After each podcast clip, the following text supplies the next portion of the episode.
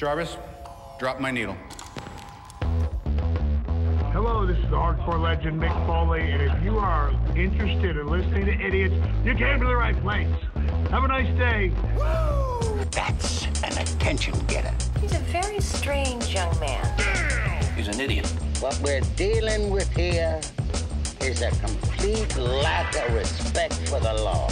Oh my god, he's an idiot. You know, of course, that you're out of your jurisdiction. Personally, I think you're an idiot. But that's the evidence in the car.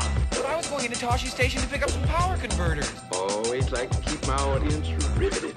Greetings, ladies and gentlemen, friends and fiends, and welcome to Free Range Idiocy, the podcast about everything, but mostly just the stuff we like. The Old West was full of excitement. Cattle rustlers, outlaws, boom towns with the promise of a quick fortune, saloon ladies with a promise of a fortune of a different kind. However, the reality is probably a little closer to the smell of cows blissfully covering up the scent of those working with cows who hadn't bathed in a couple of weeks. Whatever the real deal is, it's home to one of our favorite movies of all time, one that we've been referencing for a couple years, as well as planning an episode for around almost as long. So saddle up and skin that smoke wagon, because we're talking about Tombstone in this episode 113. I am your Uncle Todd, and with me, as always, is the man who once won a water pistol quick draw contest has been living off that notoriety for the past 30 years. He has been my partner in EDC for over two decades and dreams about riding off into the sunset and into a gigantic steak. I give you the man they call Tim. Bang bang. Okay, so now we're and salutations, my friend. now How we're are you? tying Tombstone in with Cactus Jack. Okay, Well, you know, you got to work the two of them in. it's Tombstone, Arizona, not Truth and Consequences, New Mexico. Okay. Which, quite honestly, one of the most badass town names ever, right af- right after Tombstone. So, uh, you know what? I'll allow it. That is fantastic. Truth or consequences, New Mexico. Yeah, I think it's Love Truth it. and Consequences. I oh, believe. oh, is it truth and okay? Gotcha. I think so. Gotcha. Yeah, All I'll right. have to. I I could look that up because you know we do live in the interwebs age, and all of the the knowledge of humankind is at our fingertips. But nah, I'm still lazy. Well, how are you, sir? Nonetheless, Cactus I'm- Jack or otherwise. I'm your Huckleberry. I am- Ah, I am nice. so ready for this uh this episode. I'm actually well. This has I been say like a that year now. in the making, hasn't it? I mean, we, we Oh, talked about this like last year, and this has been literally the kick the can episode. So at least like we like for all of you out there listening in podcast land we we may be idiots but we do actually organize things so we have we will actually brainstorm and have a schedule of what we're going to be talking about and we always toss this in and something always comes up. So the fact that like even today i'm thinking like man maybe that week in geek episode may, uh, the week in geek item maybe that could be an entire episode. No no we have to do this episode finally. It can't Mhm. be procrastinated anymore. It has been procrastinated to whatever you know happens after procrastination. Yeah actually nothing usually happens after procrastination. That's the whole point of procrastination Anywho, i'm doing fine how about yourself sir I'm well. I'm well. Uh, feeling fit, but not as fit as you. I think uh, you're you're you're carrying a little extra gold around your waist these days, aren't you? Uh, it's not gold, actually. I think I believe that was just sheet metal that was cut into laser cut into it. But yes, it's a little bit big, big for a belt buckle, but it is it is suitable for framing. Yes, There you go. Yes, uh, and of course, nice. the man they call Tim is is referring, of course, to the fact that I participated in my first ever powerlifting meet this past weekend, and most importantly, before anything else, I did not break myself. That was Goal number one.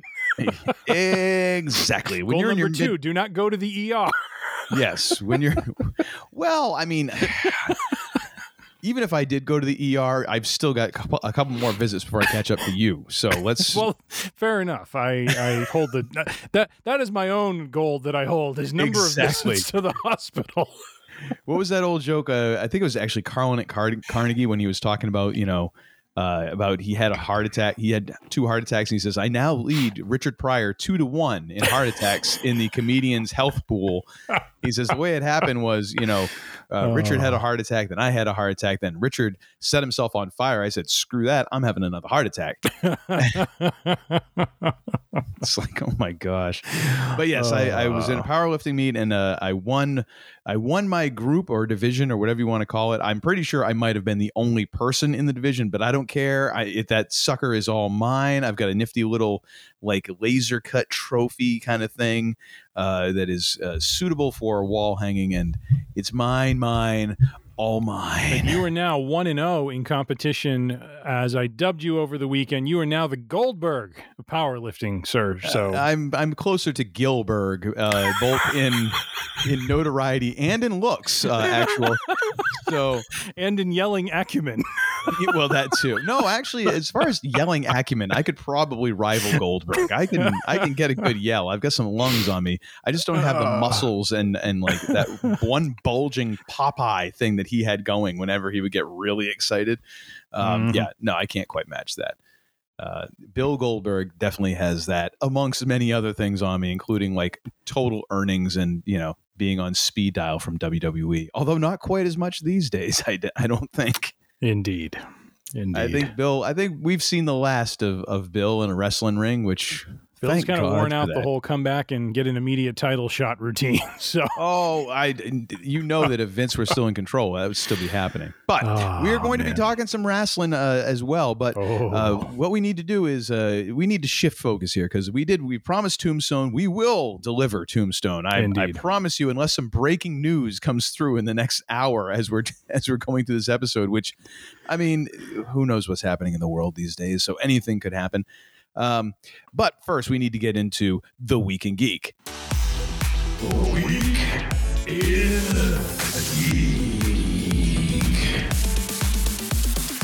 feels so funky. What do you got for us this episode, sir? Well, call this our own version of Johnny Ringo versus uh, Doc Holliday. Uh, s- Twelve I don't months know ago, if it's that really. I mean, this this this might be more of like Ike Clanton and and like the fourth Earp brother that didn't show up in Tombstone, like Phil. Phil La, Earp. La Dog, Savvy. All right. Yeah. Uh, so we have uh, last. This this goes back to last week, but but felt it, it needed to to, to kind of have a little bit of discussion here, be, ju- just because of the sheer. Uh, let, let's let's start with the press conference. So last weekend, All Elite Wrestling had their pay per view. Uh, all out, uh, and after the pay per view, as they are uh, typically to do, they they had a, a quote unquote you know kind of after event press conference post game show. And Tony Khan, the owner of AEW, sat next to CM Punk, his newly crowned world champion. And uh, what what happened can can only be described as some of the most entertaining 10 to 15 minutes I've I've ever seen. Uh, awkward. Oh um, yeah. Oh yeah. very awkward, very um, just all over the map, uh, and and very very real. Uh, very very much. We'll, we'll we'll get into the content in just a minute here, but uh, basically, CM Punk uh, starts a conversation with an interviewer and just starts to go off on. Uh, in in a very indirect way, um, uh, Kenny Omega, Matt and Nick Jackson, uh, who are known as the Young Bucks, who are both uh, are all three executive vice presidents of AEW, uh, and just he kind of launches into this tirade about this this person that he was friends with at one point, Scott Colton, also known as Colt Cabana. Now, hang Uh, on. and- I, I just want to ask you this because it, I want to get your just first impression on this because I just realized this. Is it just me, or eh, throughout this entire, um, I can't call it a press conference because essentially it was one long repetitive harangue from CM Yeah. Punk. Yeah, Is it just me, or did Tony Khan look like uh, the groom at a wedding during the best man speech, who's had way too much from the open bar and just starts dropping f bombs in his speech yeah, without any regard to the fact that grandmama and grandpa and everyone is sitting there? Like, did it not look like that? Like somewhere Oh, yeah. cross between like a hostage situation and like I'm going to immediately have to do damage control over this, uh, you know, and like you could, you could was- see the, the like turning in his head, like how do I spin this? half the comedy was watching Tony Khan's face Oh my goodness! as Punk was going off. The other half of the comedy was just watching Punk do this while he was eating like a chocolate muffin. Yeah. And and and even when Tony Khan would speak and, and Punk was eating the muffin, it was watching Punk's face. Like he was just like it was like totally it was just this surreal scene where Oh, it was a tour de force performance over, I mean- uh, overall. but but it wasn't. It was just a very real moment. And um Oh, and, and what about the bag of seltzers? What what was it about? Yeah. What is in his contract rider that he's like he has such an odd number of seltzers? Because I counted them because they were sitting there the whole time. He had like nine seltzers in a plastic bag. he had a niner. I'm like, what is that? Like in his Yeah. contract, like I want nine lime spendthrift s- uh, seltzers. Well, could we get you polar? I said spent. Okay, okay. I don't want any of that Lacroix crap. Nothing bougie. I want something that's Target brand. You know, which was funny because I believe that is is this spendthrift like a like a Target brand or something, or is that I think no. so. Yeah. Yeah. But it but it but then he mentions like that they couldn't manage a Target, and I'm like, is Target sponsoring this, or is like CM Punk got his own deal? Like, we gonna see him like the CM Punk hidden collection? sponsor. Yeah, right. That would be great. Anyways, I didn't mean to interrupt you, but I had to get your thoughts on that because it it all just Oh, sort yeah. of clicked into place for me as you were mentioning that. Well, well, but okay. So, so let me take a step back. So, twelve months ago on our show, we around this time actually were were you know just kind of basking in the glow of the return of CM Punk and and Mm. how well that was done by AEW and just how you know amazing the crowd in Chicago was. Uh, the the reaction was something that you know you rarely see in in wrestling uh, unless it is you know a major moment. And and it was just this really kind of you know for for me following you know wrestling for as long as I have it, it was very good to see him come back and and be working for a company that would give him you know kind of that honest shot that he's some you, kind of felt as good as he did in WWE that he never really got because of the constant bickering he had with with you know Triple H and, and with Vince. No, it was it was almost getting over in spite of management. Like, Oh yeah, they yeah. they were reluctant to put the title on him. They were reluctant to do anything, and in fact, undercut Never him the him whole in the time. main event. Which is remarkable when you think when you think figure like Yeah. it's about making money this guy will make you money but you're so like stuck in your ways and Yeah. so hell bent on doing it your way that you actually subvert your own profit margin Yeah. it's baffling So so you fast forward 12 months to to now and uh, CM Punk faced Jon Moxley for the AEW World Championship. He defeated him in in what was you know really a, a classic match. Just just a really good back and forth. A lot of brutality. Jon Moxley, uh, the former Dean Ambrose from WWE, just a a complete you know psycho now in terms of hardcore. You know, just just brutal. You know, uh, br- like like he has a very brutal style and and is very much about that sort of you know hardcore aspect of things and in in the ring and so it, it it was a it was a rough match but punk came out the winner. And in the um in in the press conference um you know leading up to this event there was some drama going on and and this drama is around these characters i mentioned. So scott colton colt cabana uh, hangman adam page Nick and Matt Jackson and Kenny Omega. And so I'll I'll go back in time to kind of lay the story out because Uncle Todd was was kind of like amused by this when I sent it to him just because of the sheer awkwardness and uncomfortableness that happens when Mhm. you watch this. But oh also yeah kind even of if like you don't know anything about wrestling like it is it can still be entertaining on a level of just like oh my gosh you can totally tell everyone in the room is like what the hell's going to happen next right and and watching Tony Khan's face and all of it and and and and you're texting me of who are some of these people I don't understand and so so I'll, try to lay it out for you and and well, try I've to heard do of some of them. I mean, I've heard of Colt Cabana, but I couldn't. Yeah. I couldn't pick him out of a lineup. I was just like, what? What is the beef here? So fair enough. So so real quick, Colt Cabana and CM Punk came up through the independents during the 2000s.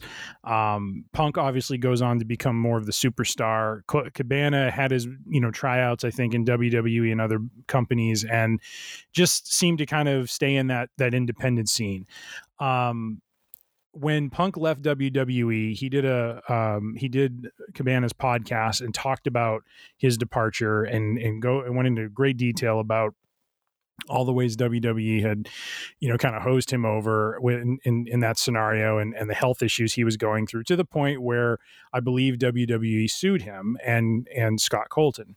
Yeah, Um, which is and- which is actually a time honored tradition in wrestling because it, it wasn't it wasn't it didn't used to be podcasts. It used to be like the dirt sheets, right? It was like the Wrestling Right, Observer right. and all those, Yeah. and all these guys would leave of promotion and then like just vent their spleen, and it would wind up in print in one of these magazines or newsletters. So yeah. it, it's it is kind of you know Punk being such a traditionalist and knowing the, the history of wrestling.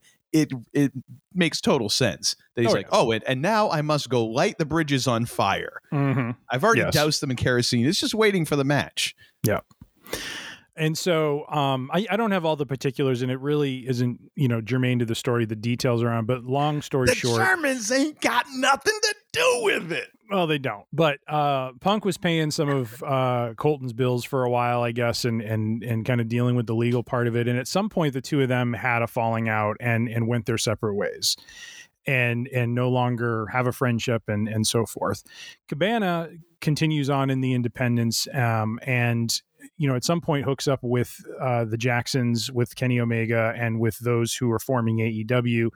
I don't understand like I what I've read in a few columns, and I don't fully have the background on this statement, but apparently some of the things that Cabana was doing in the independents were like like they took some of the things um, I don't know if it was around how they were running the company or or what they were doing with the organization, but he kind of inspired some of the things that they did for AEW, and so he he has a a much tighter and, and more positive relationship with uh, with Kenny Omega, with Matt and Nick Jackson, um, and and so when Punk came back, there was this kind of question of how are those two entities going to coexist because Cabana is in the locker room along with Punk, and Punk Mhm. of course maintains that he and Cabana don't really talk. He has no you know um, real interest in in in you know forging any relationship with him. He has no interest in screwing him over. But what ended up happening was in back in May of this year, when Punk was feuding with then champion Hangman Adam Page, Page went out to do a promo around, you know, kind of building up their their main event uh, that was happening at that pay per view, and decided to go off script. And Mhm. I remember saying him saying something that seemed kind of backstageish in nature, but wasn't overtly. I don't remember him really calling out Colt Cabana by name, but just talking about how Punk is this, you know, kind of sneaky politician who kind of works behind. Eh, you know, he claims he's for the workers, but doesn't really deliver. And and Punk wasn't out there and really had no ability to kind of speak back on it. And so it was just it was kind of this scene of of of Page going into business for himself. And what what happened shortly thereafter was, you know, there was some rumblings that Punk wasn't thrilled with what what he did because again, it wasn't something that was planned. It was something that just he kind of did off the cuff. Uh, Punk wins the title. Punk then three days later breaks his foot um, and has to basically go on a three month sabbatical while he heals up and undergoes surgery. So nothing is really ever addressed on this until he comes back at the beginning of August, where he cuts his first promo, or it was his first or second promo since coming back, and he just runs down Page in a in a very you know kind of brief segment of of him, you know, uh, basically at the time he was going after Jon Moxley, who was the interim champion, uh, and the two of them were going to face off, and so he he says a few things about Hangman Adam Page where Page could not respond to it. He wasn't at the stadium that night. He wasn't planned to come down.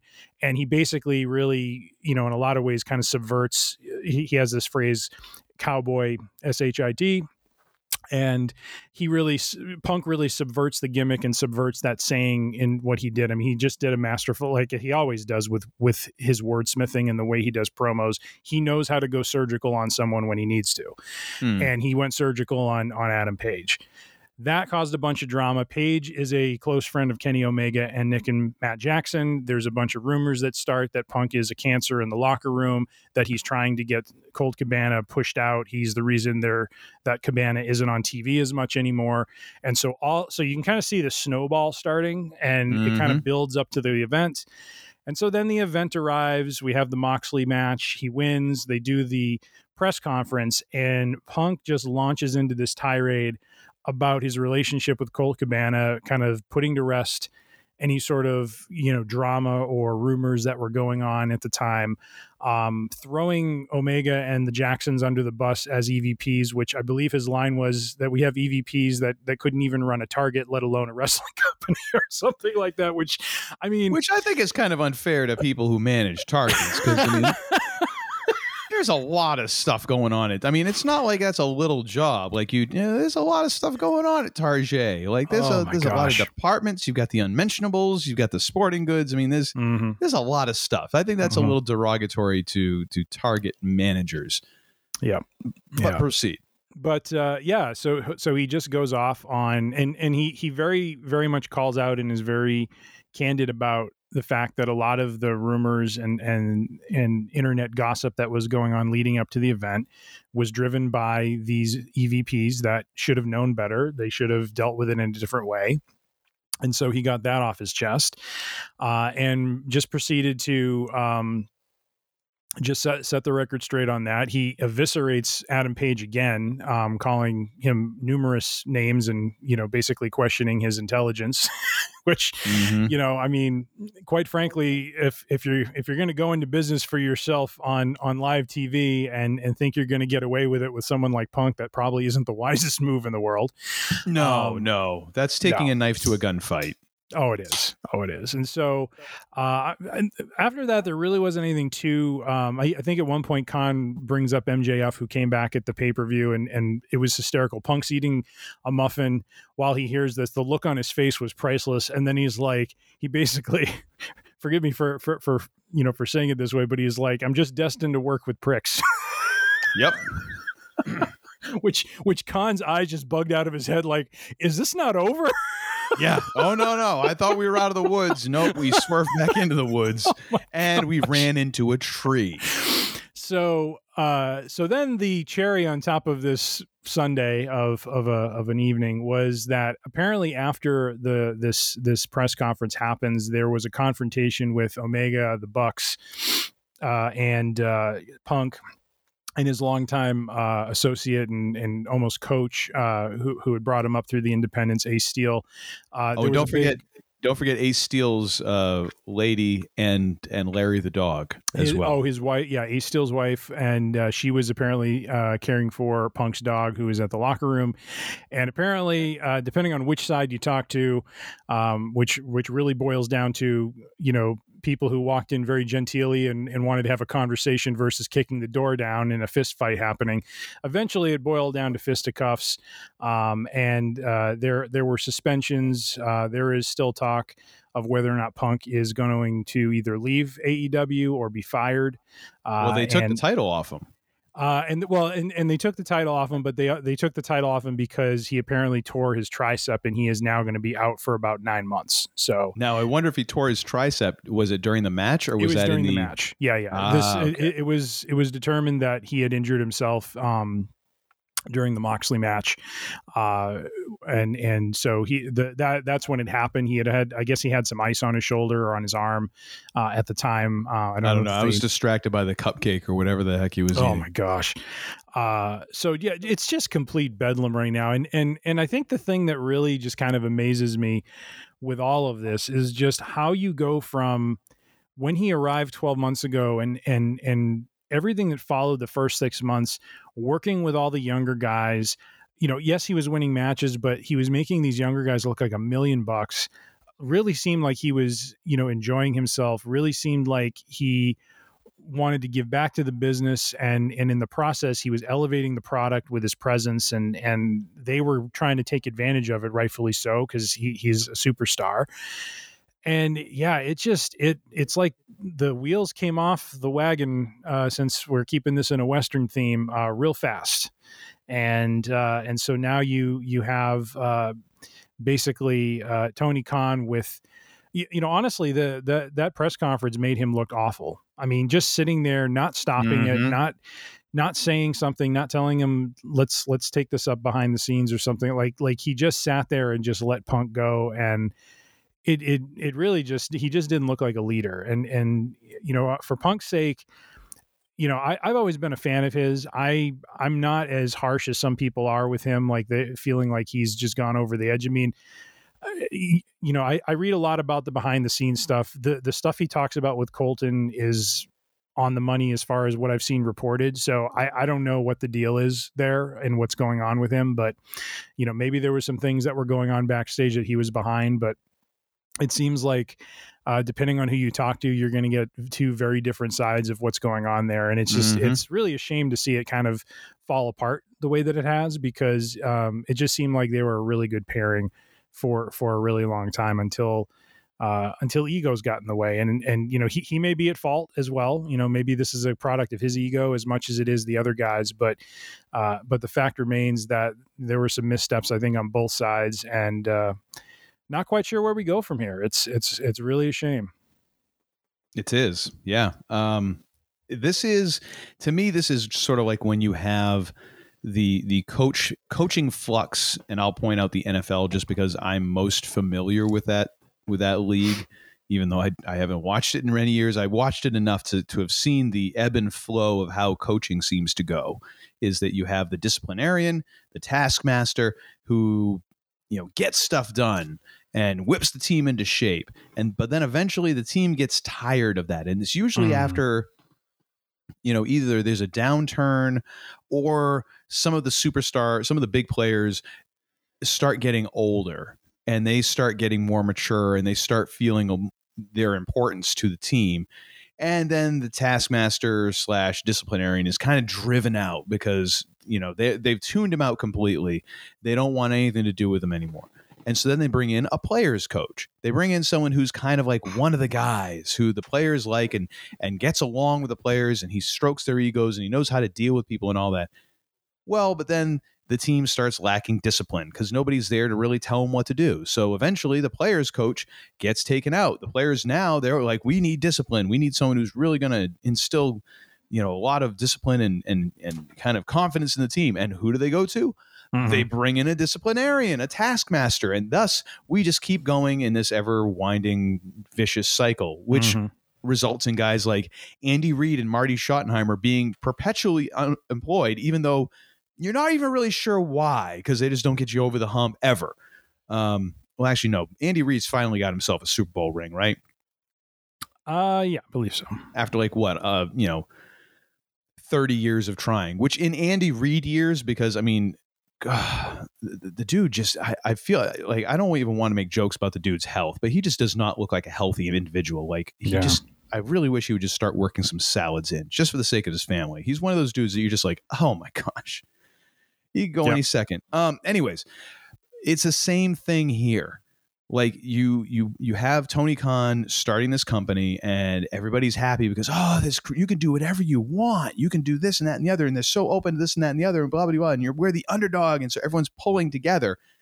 Now they're not so much the underdog, even though they still are. Uh, WWE never wasn't outdrawing them. Like Right. even Triple H said in that interview interview that he that you sent me, he was he was saying, you know, yeah, so they outdrew our developmental league. Okay. Like that was a big thing. Like AEW's outdrawing, you know, WWE. Yeah. WWE NXT, which is their their lower tier. It's like their semi-pro league. Okay, you're outdrawing them. Congrats. It's like, ooh, we outdrew the outdrew the World League of American Football. That's Mhm. nice. Mhm. Boy, a little pat in the head and a cookie and you go away. Um, but they never have outdrawn. They've never been bigger. They've never drawn more, except for maybe individual shows. But overall, they were not a bigger company. Now they start getting that whiff of success, and now start people it starts going crazy. And now all of a sudden, Tony Khan's like, "Hey, yeah, just do whatever you want. I'm just happy to be here." Now, that's a liability Yeah. because ain't nobody really steering the ship. Nope. And that's Nope. a problem when you got a situation like this. And it's also a problem because he really, I don't understand. Number one, I don't understand how Kenny Omega and the Young Bucks are executive vice presidents, but yet Chris Jericho is nowhere on this masthead. I don't understand that Yeah. Yeah. because I thought he, I thought when he came in, he had, I thought he had a piece of the ownership. No, no. It it was started by a partnership of Tony Khan. So Khan brought the money, and it was Cody Rhodes, Matt and Nick Jackson and Kenny Omega were the four. They were four EVPs that that started this. This is what Okay. they wanted to do. They were going to build a company that was going to be better, different. Um, you know, they they were doing equal pay for men and women. They were accepting of um, you know wrestlers regardless of of you know lifestyle and that sort of thing. Like the, they were trying to be all the things that they saw you know WWE doing, you know, in in you know maybe if it's not in a public way and in you know whatever way, Yeah. um, but but but which are know, all good things. Which whi- I mean, all good. Yeah, I mean they, they started the- off with with a really great concept of what they wanted to do for the company, but the problem is you can't have executive vice presidents who are also active wrestlers. yes, It's it's a bad idea. And it- you can always point to, oh well, but it worked in this, it worked here, or it can work Yep. there. It's like that's great. You're talking about the exception, not the rule. Yeah. And like like Yep. uh, I was listening to a Jim uh, to a to Uncle Corny talk about this, and he's like, "You're not one of the boys anymore. You're office. yeah. Whether you're still wrestling or not, you're office." And he was very critical of of of Omega and the Young Bucks. Like those guys are executive vice, vice presidents. They shouldn't have been going and talking to Punk. They should have been waiting outside the door at the press conference for when Tony Khan came out and said, "All right, so what are we going to do about this?" Yeah. Your management, you deal with that at a management level. He says, yeah, and and the thing is, like, it's I'm not even pointing out the fact that oh my gosh, they they had a confrontation backstage. Like like Cornette pointed out, it, that's been happening since the day before forever. like that's that has happened in every single wrestling promotion that has ever existed anywhere. Mhm. Like there's always people getting because you got like these dudes who are, you know, they're all macho and and and want to outdo each other. It's competitive. It's all competitive. So they're always right. going to be, you know, whether you're friends or not, you're still competitive. And so, like he said, he's like, you can go to that room and you might not be planning on a fight, but you need to expect that one might happen. Yep. And the fact that three executive vice presidents of the company are going there, like he was, I was actually kind of surprised. Like Cornette was very supportive of Punk because he's like, you got three on one coming there yeah, and they're all Yeah. higher up. I mean, you're the champ, but they're management. They're they're executive vice presidents. Yeah. So I mean, this is some level of bullying slash labor dispute that's very contentious. yeah, So what are you going to do? And if they start getting in your face, you know. right, right. But yeah, it's it's all just it's so foolish. Just to me, the way it's set up Yeah, like having active wrestlers who are all in the hunt here trying to make money and and then having them have that power over other people like oh my gosh so we're just we're we're making what happened in WCW when you had Nash and you had Hogan and you had those guys we're just making that official now yeah, we're just Yeah. giving them the title instead of saying that you know like Ric Flair is the booker in WCW in spite of the fact that he is an active wrestler hmm which to me is just like, how does that make sense? I know Rick is a really good wrestler. You know, he's one of the greatest ever, and he's probably your best guy, but why the hell are you making him having him? I mean, eh, eh, it's not even eh, like if there's going to be favoritism, it's just Right. when, right. you know? well, and so, and- yeah, that yeah, whole thing doesn't make sense to me whatsoever. And and not that this was related to to the punk page drama but to your point about the EVP thing there you know some of the comments I read in the days after were pointing to you know Cody Rhodes jumping back to WWE and wondering you know was there something going on you know at that level and in that kind of organization or with those roles where you know I mean he he I, I- think I don't know if you watched the Austin podcast with or the Austin show with him on uh um you know Stone Cold's uh I hadn't yet. no. I forget the name of his show. I actually, but I unsubscribed to Peacock for almost the last year just because I was like, I'm not planning on Yeah. watching any of this. but, and the but- fact that you can't watch and, and you can't you can't watch the live shows on Peacock. Like you have to get another subscription for that. Yeah. I'm like, no, I'm sorry. yeah, If you want to if you if you want to include a tier where I can get the live like WWE shows somehow through that, then fine. But I'm not going to pay for like two, three subscriptions here just to try and make all this stuff work. No, Right. that ain't happening. right. But but Rhodes in that interview was saying that he he came to the realization that he should not have been an EVP.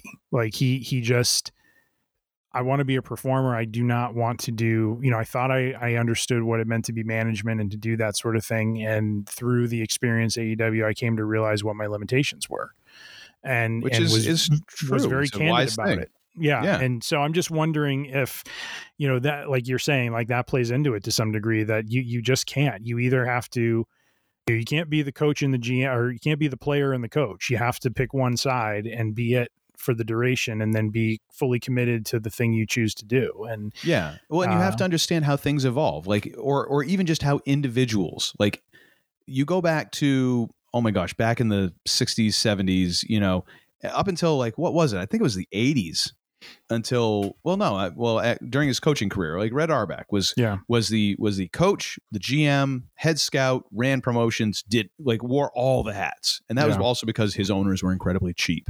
Uh, but he could do that. Now, is that a recipe for success for everyone? No. But at the time, you could do that because everyone else was kind of in the same model, and it's just the way it was done. Now, you could not possibly do that. And even when there's been times when you have coaches who have personnel say, I mean, and for better or worse, we're if you're a, if you're a Patriots fan, you're one of these people who are like, well, uh, Bill Belichick is essentially his own GM, and how has that been working? yeah, Um, zero and one so far this season, from from what I've heard, uh, from what I've seen at the gym on the TV as I was glancing around.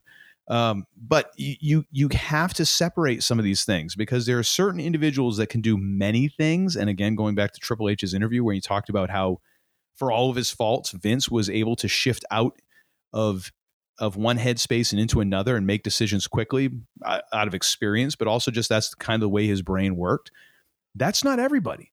Not everybody is able to to kind of hold those things all at once. hmm And you know, you you should be very realistic about how you can do that and and what's what is you know people are capable of.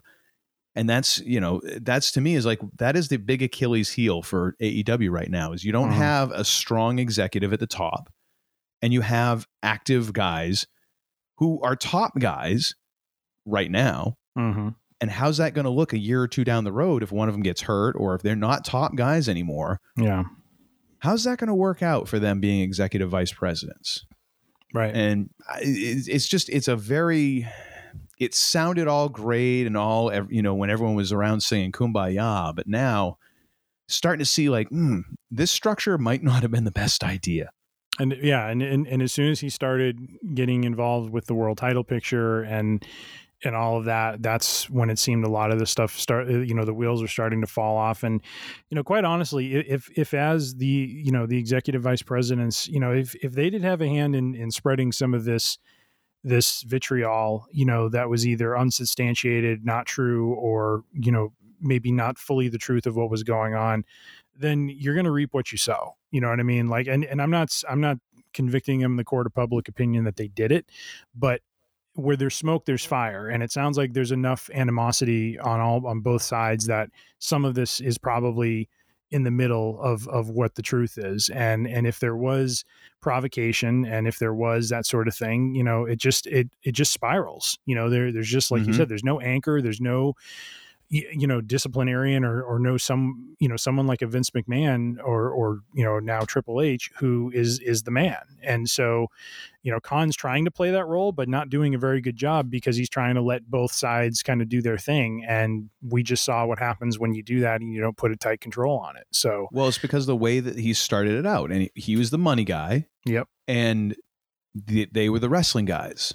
Yep. And now you're in a position where the money guy is trying to uh, is trying to assert the control that he probably deserves in many cases because it's his money, it's his Right. investment. right But those wrestling guys are never going to look at it that way because they're the ones who are like, I'm the one who makes this happen. We are the ones who make this happen. Even though they're still exact, they're they're going to look at it whenever it's convenient from the talent portion, and then when it's convenient, they'll be like, "Oh well, you know, we have to make these choices because we're executives." You know, it's just a it's a piss poor way of setting your company up, and that's going to be something that, quite honestly, this is this. I think this might be the thing that is going to be how how AEW rises and falls is if they can Yeah. straighten out this. I don't know that they can because I'm not sure Tony Khan necessarily has the uh, the huevos to to handle uh, some some sweeping out of the corners. Yeah, yeah, yeah. We'll see. So, overall, sur- surreal scene and and just a uh, you know, just just crazy. I I mean, I, just, I don't want to prolong this longer, but but I just real just a quick hot take from you. What was your initial reaction when when you watched it though? Like what what was your just what was going through your head, even though you didn't have some of the context? Just how bat spit insane it was. Like on one hand, I'm like, I'm I I kind of appreciate like, wow, this is kind of a cool thing to do a post wrestling pay per view to then have like a like a press conference, like a like a like it's a big fight. Like I, I appreciate the reality of that. As it's going on, I'm like, and this is why WWE does not do this because setting someone down in front of a mic like this with total freedom to just do whatever the hell they want at the after you know and air whatever dirty laundry it they just wouldn't do that and I'm like, this is the this is the per- textbook example of like now forever and ever, amen. If anyone comes up with that idea, Triple H is just going to pull this up on YouTube, turn the laptop around, say, any questions of why we don't want to do this? Actually, they they did it at their last big event. The Are Clash you of the serious? They Yes. did. Yeah, but it's but it's Wow. controlled. Well, yeah, I mean, because honestly, even even though Triple H is the new guy, he has way more control over talent and over people Oh, than yeah. Oh, yeah. Tony Khan would. Yeah. I'm surprised at that. It's it's it's part of it's more part of the show than it is what what it was for AEW. You know what I mean? Like it, it's not as off the cuff. It's not as you know like you know when Roman Reigns comes out, he is coming out as Roman Reigns in character. You know what I mean? Like not It's not loosey goosey Roman Reigns where he can you know do a you know make a joke and get a few laughs like he's kind of goofing off with the reporters. You know what I mean? He Yeah. he is still in acknowledge me mode. You know and and play and playing the gimmick while he's doing it. So. Okay, well that makes more sense. Yeah, I guess. Yeah, well, I know. Yeah, I I just put my foot in my mouth there. No, so no, I'm no, just you- gonna, you didn't know I'm that. just gonna chew on this for a while. And You but no, didn't I, know. I, I think it's. I think when I was watching, I was like, oh my gosh, I can't believe this is happening. Like Yeah, with a yeah. with a company that is doing all of like so well that this is. I can't believe that this this crap is getting aired. Like, wow, Yep. this is this is kind of sucks. there there were times just real quick for me and then we'll we'll I I think we'll X the other thing and we'll we'll, we'll Yeah, just move into Tombstone here but um I will say for me there have been times when some of you know back in my early years of watching wrestling as a fan where you see you know two guys going at it and the animosity and stuff and and knowing some of the behind the scenes you know especially with guys who had real animosity for each other and kind of wishing it would go to a place where it was it was kind of that real and now seeing it actually happen you're just like oh sweet god this is not Hmm. this is not as cool of a thing as i thought it was going to be No, it doesn't really ever seem like when they try and take real life and turn it into an angle that it Yeah, ends well. yeah. I mean, that's No. where you end up with like, oh, hey, Razor Ramon is having trouble drinking, or Scott Hall is having trouble with his drinking. Like, oh, that's really going to help that guy. right Or you know, oh, this guy's wife is cheating on on him with this other guy. Like, oh yeah, that's going to end real well. Like, Yeah, yeah, let's let's put a whatever one of the Hardys and uh, Edge and Lita. And let's make that an angle. Like, oh, sure, this will end well. Right I'm sure Right. no one will be upset about this. yeah no no it's unfortunate and and it'll be interesting if you know something with punk is decided in the next couple of weeks or uh if they end up um you know if they end up parting ways with him before he's healed up or if they use the nine months and try to have you know this get smoothed over and have him come back i i honestly don't know how it's even going to work out you know given what happened um because of the fact that there there's just it it seems like he's not one that lets things go very well and so no, I, no, no, no, no. I just don't sadly don't know how this is going to move forward. So we'll we'll have to see if it's you know, I think AEW can live if they cut, you know, CM Punk and stay with Omega and the Bucks, but um, as I read today or yesterday, if Omega and the Bucks were to be let go or or they were to part ways with AEW, I think that would rip rip the heart and soul out of them. So I mean, like you said, I think there needs to be maybe an adjustment of of are they still really EVPs or not, and and you know, kind of make some changes that way. Well, the only thing is, uh, you're not going to take that away from them. I think the only way I I mean I'm I'm of the other opinion. I think the only way that this gets resolved is if those three do leave because you're Yeah. you're not going to get rid of an executive vice president any other way. You're not going to tell them Yeah. by the way, we're taking away your title Yeah. unless there's some massive buyout, but even then I can't imagine that they're doing well enough to do that, and then to also just not have any um, any harsh feelings down the road. Like Yeah. it, it- one way or the other, they're a ticking time bomb. Whether it's it's because you're going to have to do something about them, or because you're just waiting for them to, you know, for one or, or all three of them to start tailing off and to not be as over, and and for them to then realize like, oh, I and and then try and lobby their way still into main event angles and everything else. I think they got to go. Yeah. I think that's Yeah. the only way you're going to do it, which is is will be interesting because then where where do you go from there? But I don't know. I don't even know. I don't even know all the people on their roster. So who knows? Who knows? Well, after taking this segment way longer than intended, that, my friends, is the weekend geek. I love how you always say, "Oh, that went that went longer than intended." Yeah, like you talking wrestling and then pulling me on it in on it is going to just be a brief thing. Like, yeah, Oh, I man. appreciate the lie every time, though. Sweet, sweet, sweet lies. Just tell them to me, tell them to me, and whispering them in my ear. Indeed. Anyways, we are now going to talk a little Tombstone because we're going to go from Oh, here we go. go from you know a, a fight at the United Center to the OK Corral, which seems about right, Honestly, kind of the same. Yeah. so I am uh, Tombstone, of course, 1993. Uh, the Kurt Russell vehicle, starring a cast of, of thousands here. Oh, Um, oh my gosh, it's such a great flick, and I don't know, I can't remember if this was a big hit when it came out, but it has certainly taken on a life, uh, as as many movies have afterwards of just a life of their own. And uh, I am going to say, uh, just right off the bat, uh, honestly, the star of this movie, I know Kurt Russell is the the top build star. The star of this movie is Val Kilmer oh, as Doc Holliday hundred percent. and that is the, that is the reason why it is so rewatchable. I was Mhm. rewatching this movie right before we actually when you when you texted me and were like, "Hey, are we recording?" I'm like, "Oh crap." Um, I was watching it. Yes, folks, this is how it happens. We we decide on an evening, and then he goes and watches a movie. Well, at least I was watching the movie that we were talking about. You That know, it wasn't. fair I wasn't watching Wanda the Wicked Warden on VHS. Well, you know, thank you. Uh, but uh, oh my gosh, just realizing how many great lines he has and just how he kind of really holds together so many parts of the story and is also just like he is both the angel and the devil on Wyatt Earp's shoulders. It is Mhm. it is absolutely wonderful his part in this movie. Um, but overall, I mean, what are your impressions of of this movie, sir?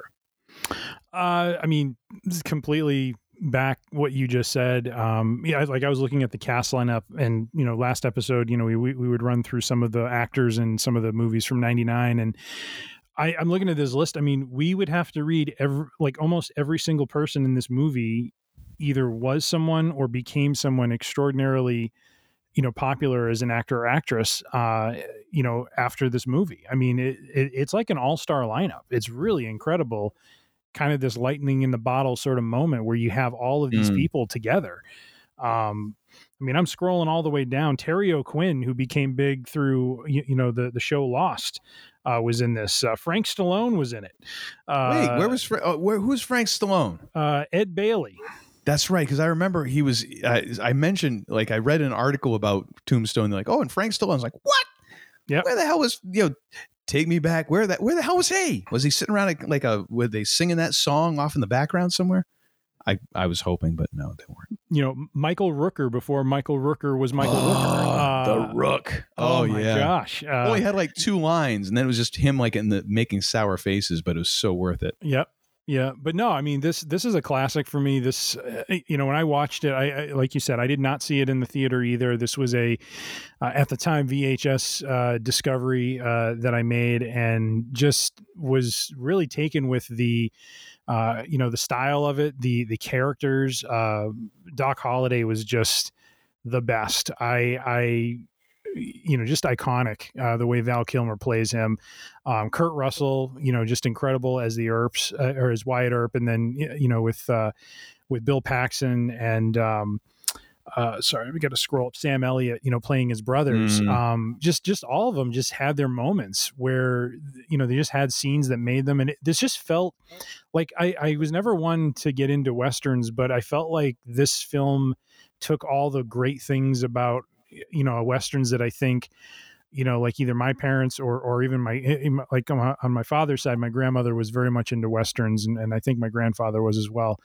Um and you know i never understood why you know they would have them on you know like uh, like on tv playing like a you know like an old western or something like that and i just couldn't get into it but there were you know i remember there were thematic elements in those movies that i remember seeing you know kind of come out in in this one and it's almost like they took all of kind of the good things and and and the best you know the best and and plugged it mm-hmm. into this and turned it into this really you know great you know roller coaster ride of you know kind of the rise and the fall of the Earps and and whoa ladies and gentlemen Wyatt's reckoning let me tell you oh yeah. Oh, it was fantastic but you know having a lot of heart and you know like you said the thread through it all was was doc and and his relationship to wyatt and so it, it wasn't a one-dimensional movie by any stretch either. I mean it had layers to it and just made a deep, uh, j- just a deep movie with with a deep story and uh, and and you know it, it had the action for for people who were into action movies and that sort of thing, but it was just done in a very stylistic manner that I think was consumable and and relatable for for folks uh, you know in in the 90s when it came out. So uh, just just a favorite of mine. I, I could plop down and watch this time and time again. This does not get old for me. And as we'll get into it uh, just oh my gosh the quotes the quotes. Oh oh, oh yeah. Oh many, yeah. many from doc. Most of them.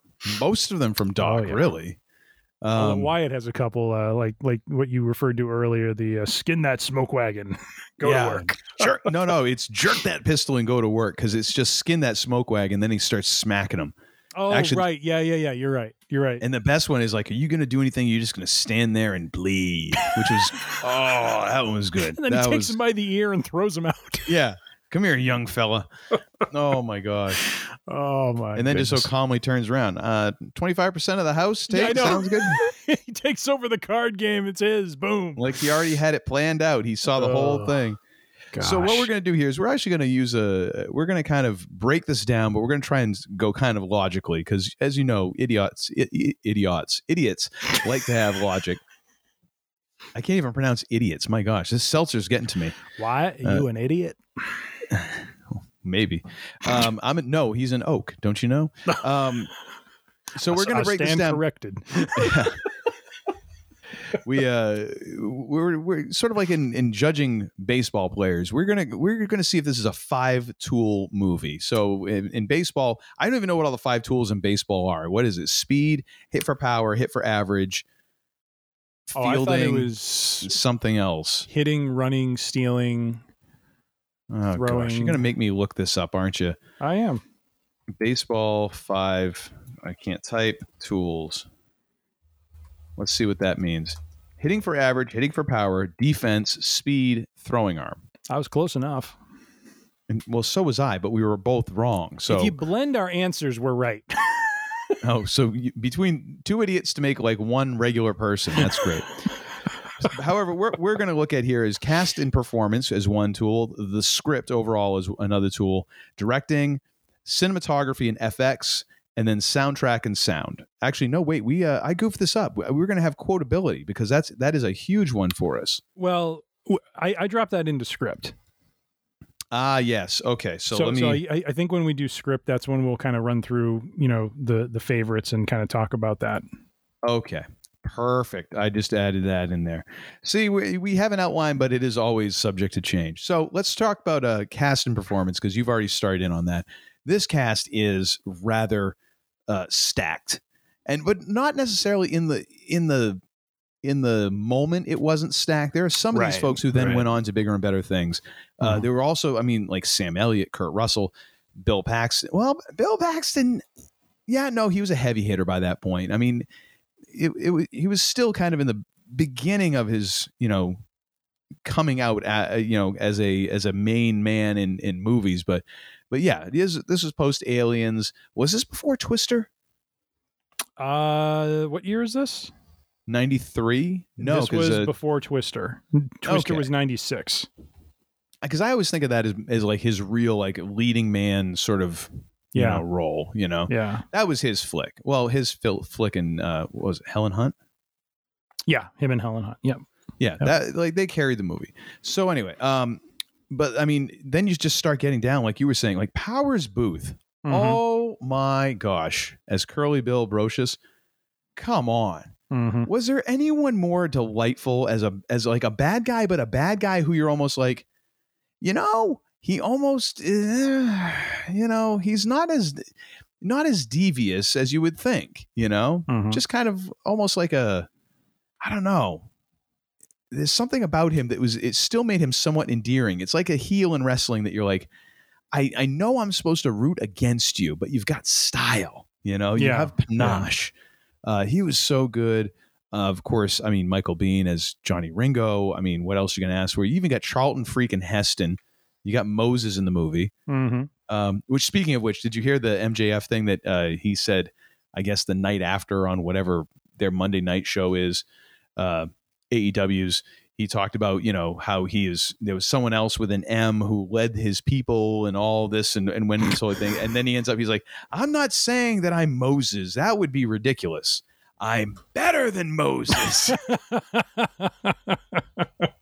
I heard about that afterwards. I'm like, wow, that's that's that's a bold move right there. Mhm. When you're gonna when you go biblical in a promo, I mean, how do you how do you bring that back? we even have Jason Priestley in this thing for God's sake. Yep. Like I, I- there was uh, how many movies? Uh, Billy Bob. Yep. Uh, uh, but I just remember like so you had the some of the 90210 gang was trying desperately to get out of the 90210 shadow. So you had like Jason Mhm. Priestley in this movie. Then you uh and remember in um the Fifth Element you had uh oh my gosh what was the dude who played Dylan? Can't remember his uh, name. Luke Perry. Yeah. And he's like the guy at the beginning of that and they're trying to kind of get out from under that and it's just like nope, sorry, just go back to the whose beach son, by the way, belong. is a uh, regular on AEW. Are you serious? His son is Jungle Boy. Uh, I forget his full name, but his he goes by Jungle Boy. Right on. See, it all ties back, folks. It all ties back. It's like 13 degrees of separation, but we managed to make it work. And then, of course, uh, you know, Thomas Haden Church, uh, I ain't drinking no more Malo. That wasn't his line, but still. Um, Billy Zane. Dan- uh, yep. Uh, and then uh, Dana Delany Mhm. playing Josephine Marcus, who did you know Dun-dun-dun, dun-dun-dun. she was in an episode of Battlestar Galactica, She was. Yes, the episode Sacrifice. that is correct. playing uh Sesha Abinell, whoever That's that might have been. That's right. And if I may jump in, Yes. Paula Malcomson, who plays Allie Earp, she Uh-huh. ended up playing the wife of the creator of the Cylons in that short-lived show Caprica. Well, we're just, you know, you can't all be hits. Just saying, there's the BSG connection. That's that's like uh, that's like Son of BSG. It's Oh, like one of those bad kung fu movies with like we have a sequel, but none of the original cast. No okay, call it call it. Son of Battlestar No Galactica. respect. Perfect. Um, then of course, uh, what was uh, there's uh, what was the guy's name? I've got it right. Uh, oh no, yeah, Stephen Lang, who reportedly This- Go ahead, sorry. Who reportedly was drunk through most of filming. Wouldn't- Well, hey, you know, you gotta gotta do the It's method research. it's method Exactly. acting. Exactly. But I, I couldn't believe that like Stephen Lang was was Ike Clanton, the cowardly Ike Clanton, and he was also that badass colonel in Avatar. Like I never connected those dots. yeah. That blows me away. Okay, That- that, now was I the have beginning respect for for acting. Yeah, Yeah. I, I think he was one of those guys that was kind of you know on on the uptick, you know, as far as his Mhm. career, not established yet. But man, if he is not, uh, I, I have this in our in our notes here, but if he is not the best heel in a movie, I don't know what wh- you know who who comes close because it isn't so much that he's like a dominant bad guy, but it's like I'm gonna puff my chest out and I'm gonna be you know Mr. Big, uh, you know, like like for about five minutes until I turn around and you know Sam Elliott cracks me over the head with with Oh yeah, a rifle. no, he is he is by far one of the best cowardly heels in a movie ever. Thank you. Thank yes, you. like the one that Oh, beg, like talks tough and then begs off at the at the first sign of trouble. Like yes. yeah, at Oh the OK gosh. Corral, don't shoot me, I'm not armed. and then of course he goes and grabs a gun and starts trying to take him out. You know, uh, uh, shoot him in the back. Yep. Like oh yeah, Yep. Ike, Ike was just a piece of freaking work. Yep. Um, the one that the one that uh that I think is very interesting Mhm. is that we actually almost didn't get Val Kilmer as Doc Holliday. really Did you know Willem Dafoe was the original choice to play Doc Holliday, what? Which would have been a totally different movie. I mean, Oh, I'm not saying gosh, Willem Dafoe yeah. couldn't have pulled it off, couldn't have been a, a, a Doc Holliday, but nothing close to this. The whole reason he didn't get it, I guess, is because um, who was it that produced this movie? Was this? I think this was produced somewhere along the lines through whatever it was. They Willem Dafoe had just done the Passion of the uh, not the Passion of the Christ. It- that would have Oh, been all The right. It was the Last of Temptation of Christ. Christ. Yeah. Yeah. And at that point, uh, the the studio was like, "Uh, uh no way. He ain't he ain't Yeah. gonna be in our flick." And so Yeah. we get Val Kilmer, and thank God for that. Um, so that was interesting. But yeah, and of course Val Kilmer, um, outstanding. Uh, Kurt Russell i- is is really good in this, with the exception of one or two moments, which actually Mhm. I kind of. Well, we'll separate that out. Overall, his performance is is very good. So I'll just Mhm. say that, and I'll save the rest for um, for the directing category. but I'm prepared. Yes. I'm prepared to just on the basis of like the top line cast, just to, just to give this a five. This Mhm. is this Mhm. is a uh, and we're voting on these. Each category is scored zero to five, worst to best, and arbitrarily, I've just basically said anything over eighteen qualifies as a five tool flick. Hmm. I'm I'm giving this a five. Like it is an outstanding cast. Yeah. What do you say, sir? Uh, no, I'm, I'm with you. I'm I'm going to five as well. Um, you, you know, I already talked about the star power. I just want to take a minute to to just uh, you know, as you talked about Val Kilmer's Doc Holliday, and you know, just just the the way he plays. You know, the this this tortured soul of of of Doc, and and yet, as you also said, it plays the angel and the devil on the shoulder of of Wyatt, you know, and and how their Mm. relationship over the course of the movie is kind of this constant where you have Wyatt, you know, doing and and you know, kind of getting himself into situations and Doc being that constant for him and and then you know at the very end uh you know that that great scene and you know as as doc is on his deathbed where you know he just tells him you know go you, you know live life to to the hilt you know like like just live you know go out there you know, kind of his his last you know bit of of of support and stability for his friend just telling him just go out there and and and you know be you and and live your life you know don't don't don't live your life for uh, you know according to to another sort of set of rules but live you know live, live life as as you need to and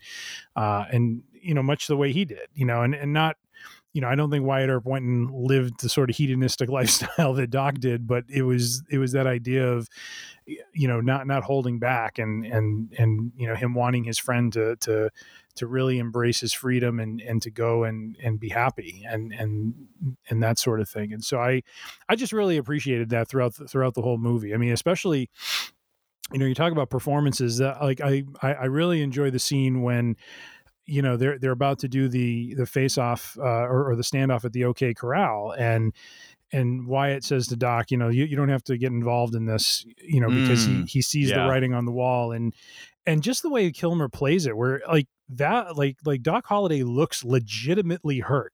Oh like yeah, yeah. insulted. Like any Yeah, other like- time in the movie, he is stone cold. This one, you look at him, he looks like a, a skull, a, a wounded puppy. You Yeah. know, it's like how, that's a hell of a thing for you to say to me. yeah oh, and i agree like that is like the the the relationship they kurt russell and and val kilmer do such a great job of Oh, of like portraying a, a somewhat complicated friendship yeah. because you have to remember like doc is not i mean not working on the right side of the law most of the time Right. and right. and wyatt was the law you know Yeah. and oh my gosh and of course that that intro scene for for doc was just again it just gives you everything you need to know about him Yeah. and and val kilmer just chewing that scene up Mhm. oh my gosh so good but Johnny yeah Tyler. you madcap where you going with that shotgun oh my gosh.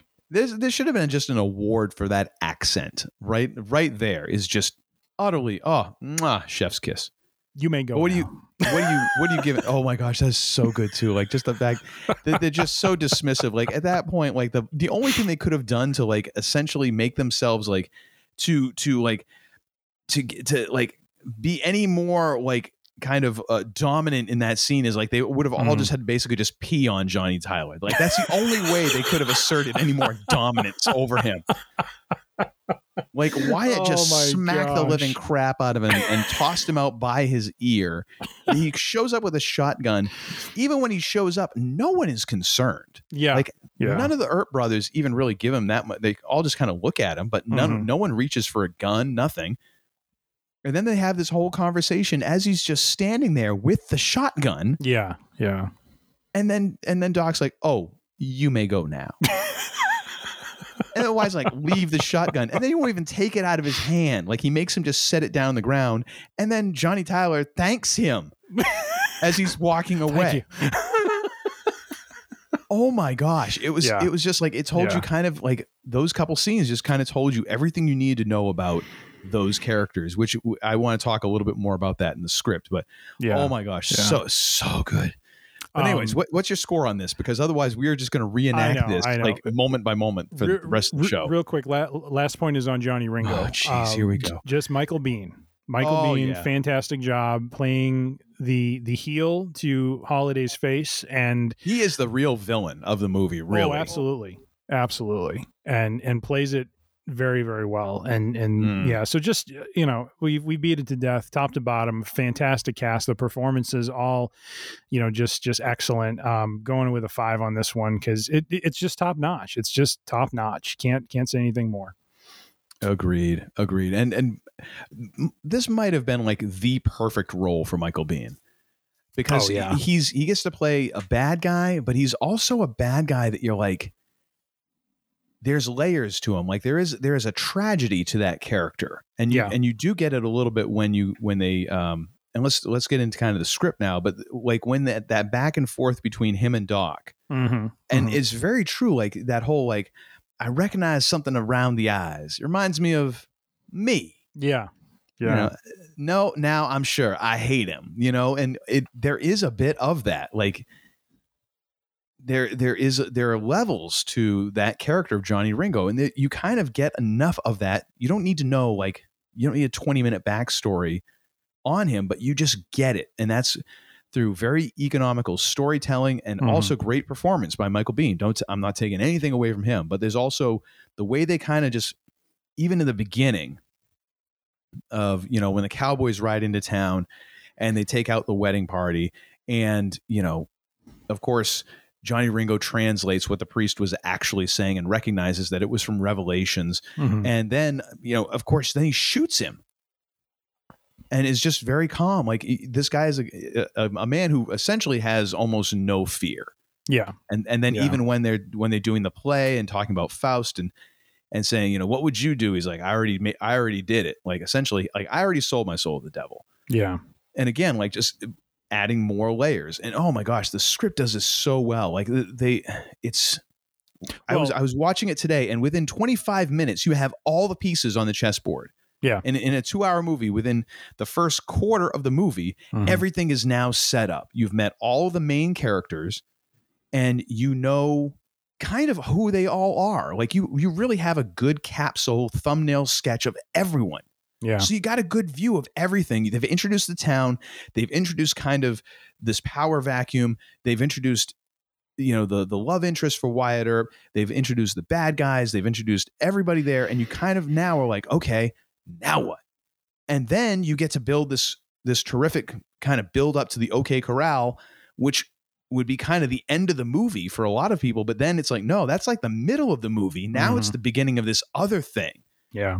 And it just takes you on this ride that's it's not a conventional the conventional way that I think a lot of people would have told that story and I think that's a great job by the writer Yeah. and uh and and just is is economic in the way that it does things you know Yeah. and in and in portraying Wyatt as who he is because Wyatt is kind of in a way the the reluctant hero which kind of plays off of a lot of his own you know per his own reputation which he distributed because everyone else was dead so he can say whatever the hell he wants. And then it turns out he kind of was closer to some of the things that have been said about him. But, you know, it's very weird because Wyatt is an interesting character because he's a, he doesn't know. He is just sort of wandering through this thing. Like when he, when his when his brother asks him, "Hey, do you believe in God?"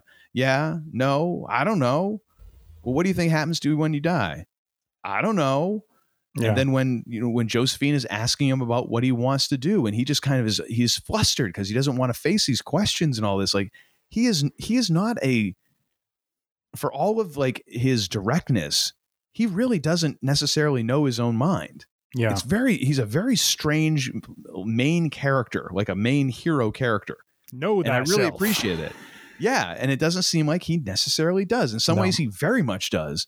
It seems like in, in many ways he almost knows other people better than he knows himself. Like he can Mhm. size up Johnny Tyler in a heartbeat Yeah. and know exactly what he's dealing with. Yeah. You know, um, but himself, not so much. Yeah. Well, and, and when you talk about the the the economics of, of how they do it or the efficiency and how they tell this stuff. So this quote, this is Doc Holliday when Wyatt's asking him like what makes a man like you know Ringo, you know, do the things he does, and he says a man like Ringo has got a great big hole right in the middle of him. He can't never kill enough or steal enough or inflict enough pain to ever fill it. And Earp says, "Well, what does he, what does he need?" And Holliday says, "Revenge." And Earp says, "For what?" And then Holliday just coolly says, "Being born." Yeah. And No, what, what, what, that's also kind of a sad thing too, because like you said, I think Holliday knows Ringo so well because that's Holliday. Well, I think it's Holliday. In uh, honestly, I think Doc Holliday is trying to is trying to commit suicide. Mhm. Like he he knows. I mean, at that point, you know, he's a lunger. He's got tuberculosis. It was Right. tuberculosis, right? yeah, yeah, yeah. So he, he has this disease that is is going to kill him, and there's no cure for it. Like he goes out west because supposedly you know dry air is going to help him, but he's he's not getting any better, and he's essentially just going to okay now I'm I'm just going to be a gambler and I'm going to drink and I'm going to smoke and I'm probably going to get shot. And at the end of the day, it's like the sh- it, that's not what gets him. Like he in, in his despite his best efforts, he lives. You know, just it's it's like against the odds. So I mean, it's almost like the it's the kind of the lighter and darker version of those stories. But yeah, they're both like these characters who are doomed. They're both Yeah. doomed characters, and they both have different ways of of working through that. Whereas Yep.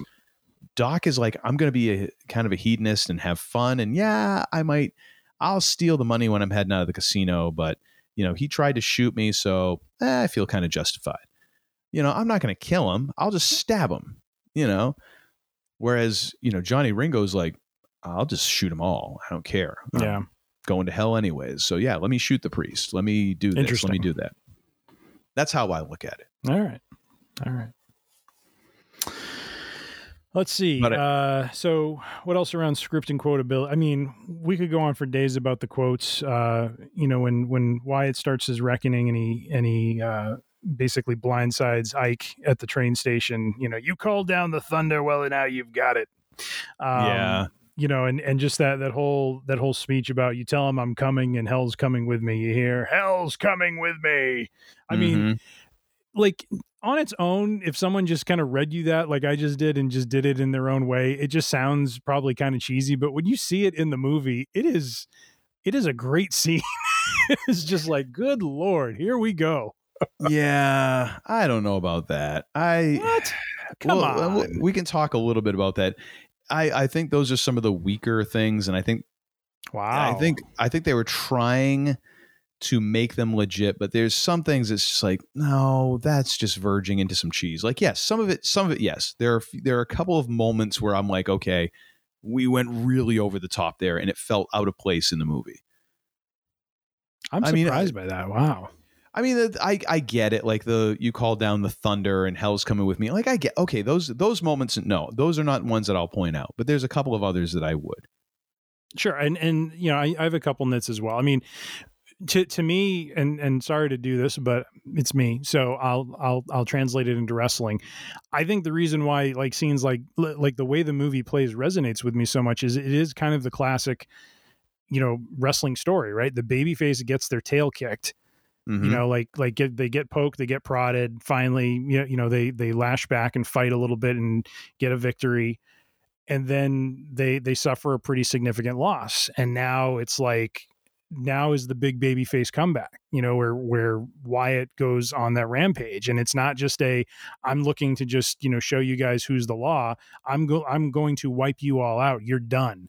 And the way Mhm. they do it is just i i feel like they they they get the emotion of it right. You know what i mean? Like like they get you to a place where you, you know you don't see morgan's death coming. You know you think it's going to be more his you know like the sam elliott character based on what happens and stuff. And so when when morgan dies and you know you got wyatt kind of leaving town there's a part of you that's like okay there, there's a lot of time left for this movie to run so something's got to happen but Mhm. you're not really sure what it's going to be and when it turns into a full blown like he's finally embracing being a lawman again to go out and and kind of you know reconcile what what this group has done and the lives that this group has destroyed it it just kind of has that emotional payoff and so i feel like while it may be over the top or or feel cheesy it's just kind of it plays to the emotion of the story you know this this is Oh, him totally.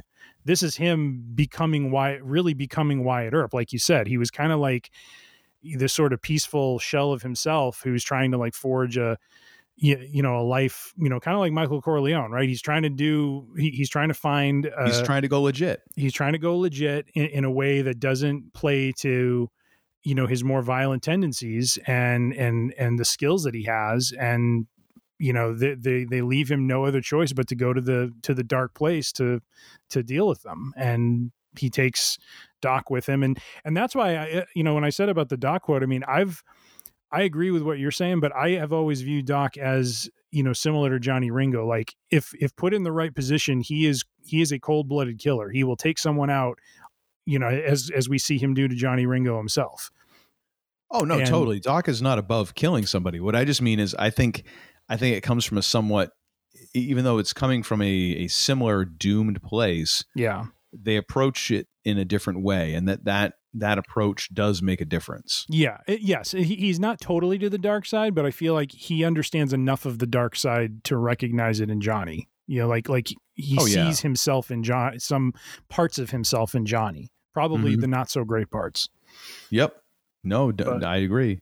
And I mean, uh, in quotes, we could go on and on forever. A couple of my favorites. it's true, you are a good woman. Then again, you may be the Antichrist. Which I was just like, oh my gosh, what a relationship There's this is. what a what a way what a relationship this is you know but it, it totally fits that relationship like they she is using him he's using her and it's just like okay this is just another part of my doomed story isn't it okay Mhm. Mhm. um and then when the poker game at the beginning when they introduced doc he's like are we cross if we weren't friends i don't think i could bear it and just oh my goodness that's so so it just and just kind of demonstrating what a cool customer doc really is yeah. like this is a guy who is not going to get you're not going to wind him up you're not going to fluster him Mhm. because essentially he's like i'm already dead what are you going to do to me you're going to kill me sooner i'm probably going to die in the next couple of years anyways Yeah. so yeah. you, you're not there's no way you can frighten me because i know death is coming for me i'm just not exactly sure when but it's coming a lot quicker than than it is for everyone else Yeah. that sort of thing Yeah. um and uh what, what was it uh just going through some of these oh my gosh is so good like you Well, know of course Oh, of course you know there's you know where's where's wyatt he's down by the creek walking on water i mean but then also in that same thing like why are you here doc you know because wyatt earp is my friend i got lots of friends like i don't yeah. Yeah. and it just kind of it, it is this sad commentary like oh my gosh this this is a very lonely individual you know Yeah. Yeah. oh man so good Yeah. Um, you know, we talked about it before, but you know, uh, the the scene in the uh, in the bar when Wyatt starts slapping around Johnny Tyler, and he says, "Go ahead and skin it, skin that smoke wagon, and see what happens." yes He's like, "I'm getting awful tired of you," and he's like, "I'm getting tired of your gas. Now jerk that pistol and go to work." yeah I mean, I Oh really my feel God. like they they they tried to go for some of the, you know, I don't know if this is truly language from from the West, but it feels like it could be. You know what I mean? oh totally And, yeah you know like and especially like ike when when the um when when they're in the uh, bar after the performance, and uh, it's it's kind of the first you know meeting of of Ringo and and and Holliday, and you know. uh Ike Clanton, you know, does his deal where he's like, "Listen, Mister Kansas Law Dog, law don't go around here anymore." Savvy, you know, it's just it just feels like a foreign language, you know, in a way. The- Yeah. the- like I know what he's saying, but it's just stated in such a weird, indirect way.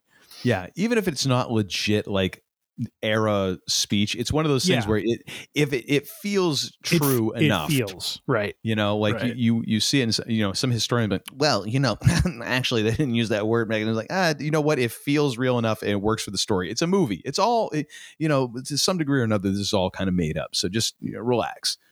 Um, I love the, I love the you die first. Get it? Your friends might get me in a rush, but not before I make your head into a canoe. You understand? Which That is that is great. another great Ike Clanton moment where you know he's basically peeing himself right there in the middle of the street. Um, I don't think I'll let you arrest us today, Behan. Um, that's that's a, such a great line. When he uh, comes out and he acts like he's like, "All right, you're all under arrest," and Earp's like, uh, "Yeah, you're you're on my playground, Mister." yeah, or or the fact that after uh, you know after he after Doc shoots Johnny Ringo. And Wyatt sees the star, and he's like, "My my hypocrisy only goes so far." this is great. Oh my gosh! They even gave a great quote to uh, to to the the old marshal Fred White. Come on, boys, we don't want any trouble in here, not in any language. Yes, which is great. Which- the whole Latin exchange. Basically, his way of saying, "I don't know what the heck you two just said, but it ain't good, and I don't want any problems." exactly exactly it's like a parent honestly because sometimes like as a parent you don't you didn't necessarily hear all of it but you heard enough and you heard the tone and you're like you know what i don't like that i don't even know what you said but that ain't working Yeah. oh my gosh Yeah. so so so so good any other uh, Um, good ones we uh, we left out They- here? Let's see. they're all good oh my gosh You know Um, Daisy. You're no Daisy at all. oh my i guess the strain must have just been too much to bear oh my goodness Oh Um, my gosh. Uh, what else? Let me see. Um, we'll wrap this up in a minute. Uh, let's see. Oh, you're a daisy if you do. Or even or even better like when he comes out you know oh it's a drunk piano player. Can't even you know can't even shoot straight. I'm this you know probably seeing two double. And takes out the other pistol. Oh i got two guns one for each of you oh my gosh. Or, or better yet better yet maybe poker's just not your game mike i know. Let's have a spelling contest. That is fantastic. That was lovely Oh, and and the scene where uh, afterwards, uh, when Ike is drunk, which he is most of the movie, and he Yep. grabs his guns from the bartender, and he's talking a bunch of crap about the the Earps. He's like, next time I see the Earps, I'm gonna shoot him. I'm gonna, t-, and he's just like walking backwards, and you just Yep. see like Sam Elliott all of a sudden appear, and he just takes the butt of his pistol and cracks him over the head. It's just such a great, such a great scene. Just just once again, Ike Clanton, cowardly heel of, of all time. Uh, good lord, just just phenomenal. Yeah, and then of course the the one the last one on the the IMDb page, which is a good as good a place as any to end. Oh my god! Just when Wyatt Earp sees Doc wink at the Oh, right, right. Cowboys, Yes. he Yep. starts reaching for his pistol, like, oh, I really didn't want it to go this way. oh man, that was great. oh, and, and yeah. one last one with uh, Holliday and Kate. Kate, you're not wearing a bustle. Oh, how lewd. and then when they're heading out, now I know why you weren't wearing your bustle. oh my gosh, so good. Or even, Oh, or even, uh, cover your ears, darling. that's right. That's right. All right. So Oh. before we reenact the entire movie, like I said, I'm giving this a five out of five. This is, I no question. What Yep. do you, what are you laying Same. down here? Same. All right. Same. All right, so now we get into our third tool, directing. Now, this is where is things are interesting because Yeah. Tombstone is an interesting flick when it comes to directing because the original director was the was the screenwriter, uh, which was Kevin Jar or Jari. I don't know. I don't know how to Hmm. pronounce the name. Kevin Jar. That's what I'm going to call. him.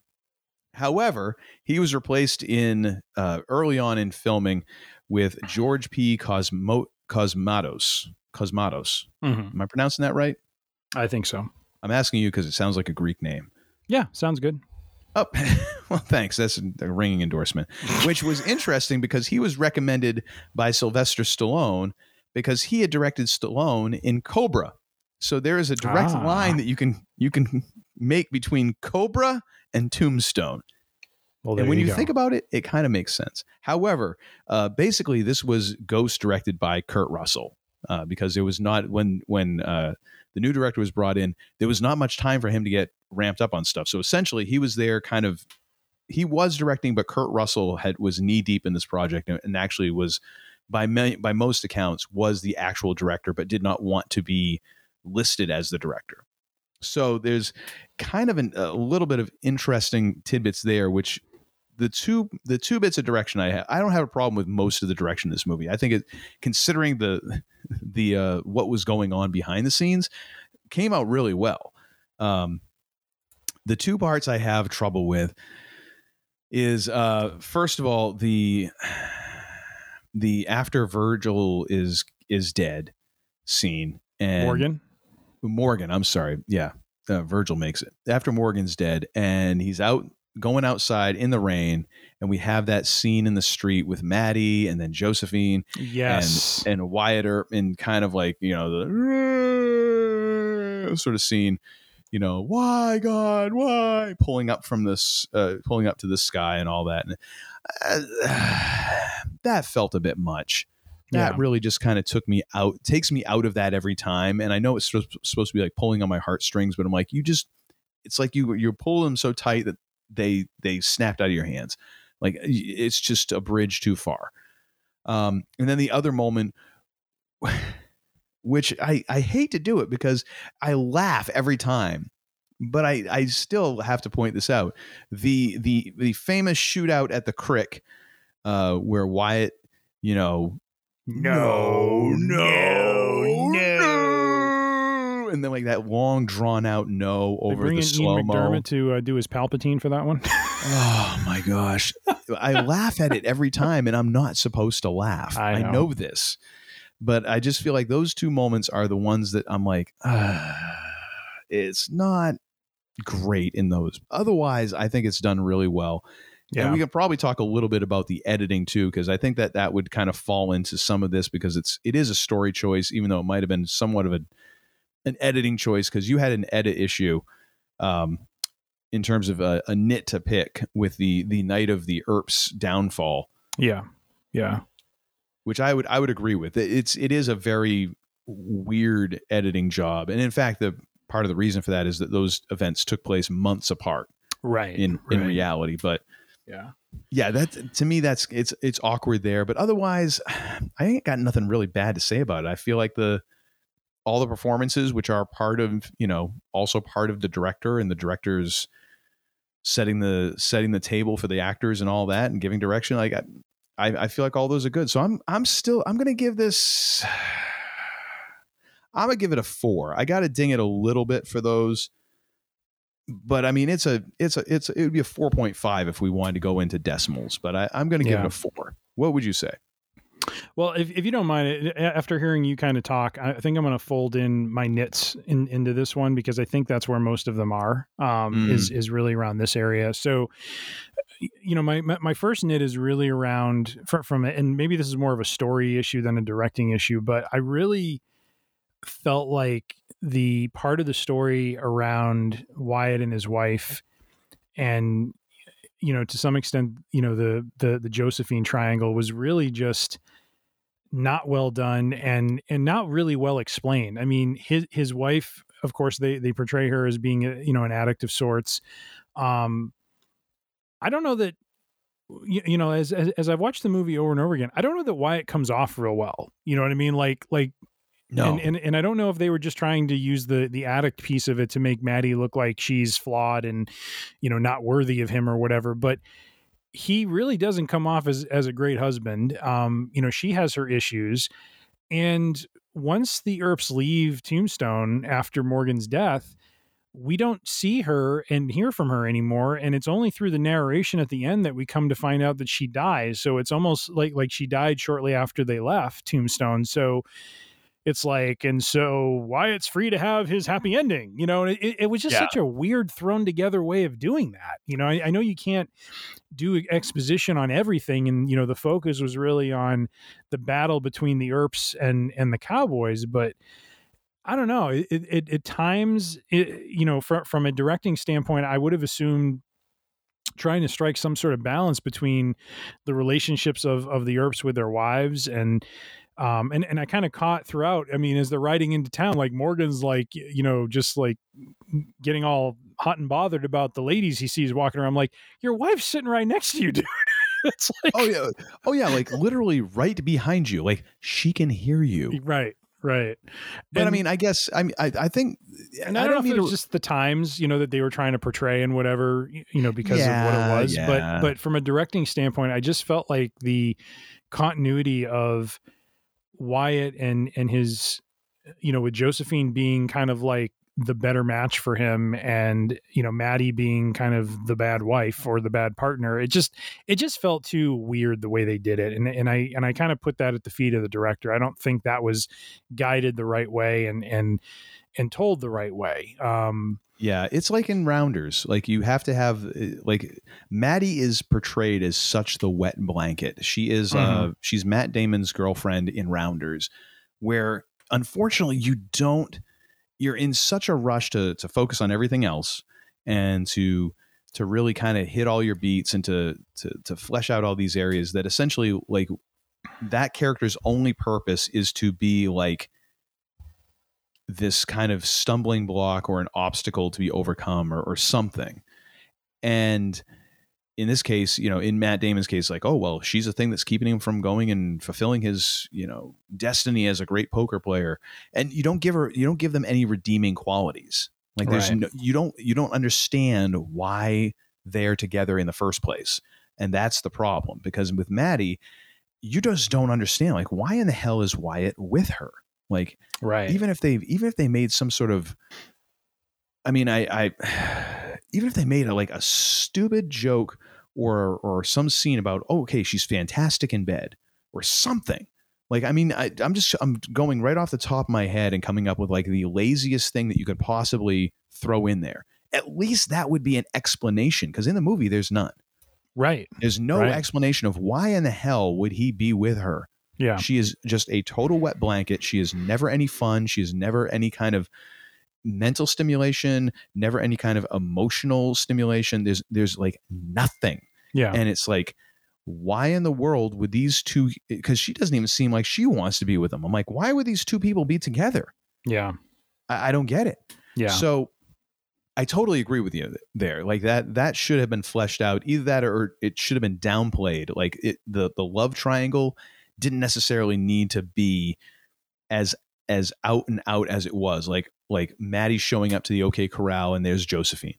And Yeah. then at the you know, after Morgan dies, then there's they are there again. Like don't have those scenes. And okay, Yeah. then it's not as big of a deal. Then it's Yeah. just like, yeah, well, these two star-crossed people are are kind of dancing in and out of each other's lives, and then finally they they get together. No, I totally, I to, you're totally right on that. I should have, I, I, I was until we start until you brought it up, I really wasn't able to put that together. Yeah, and, and and the the ending too is just kind of weird, where it's like you know he he goes to her and he's like, I, I have no money, I have this, and she's like, That's okay, I'm loaded. I'm like, really? it's like that just. I mean, if that's what history was, then fine. But I'm just like, it seems awfully convenient. You know, his addict wife Yeah. dies, and now he's got the the gal who comes from money, and it's like, oh my god.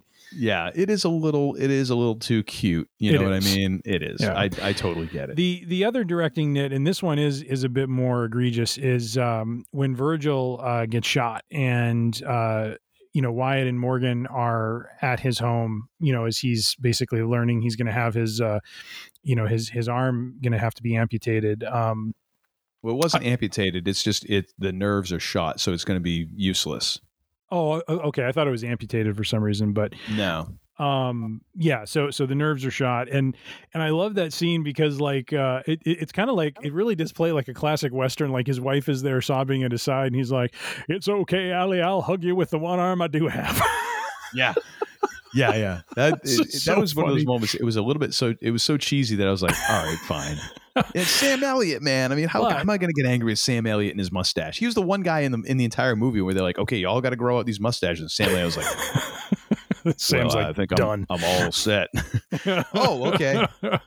Even if Sam Elliott had shaved his mustache, he probably could have sprouted it by the afternoon. Been Yeah. like, well, I'll Yeah. just give me a couple hours. You know, like it just. Oh, how'd you do that?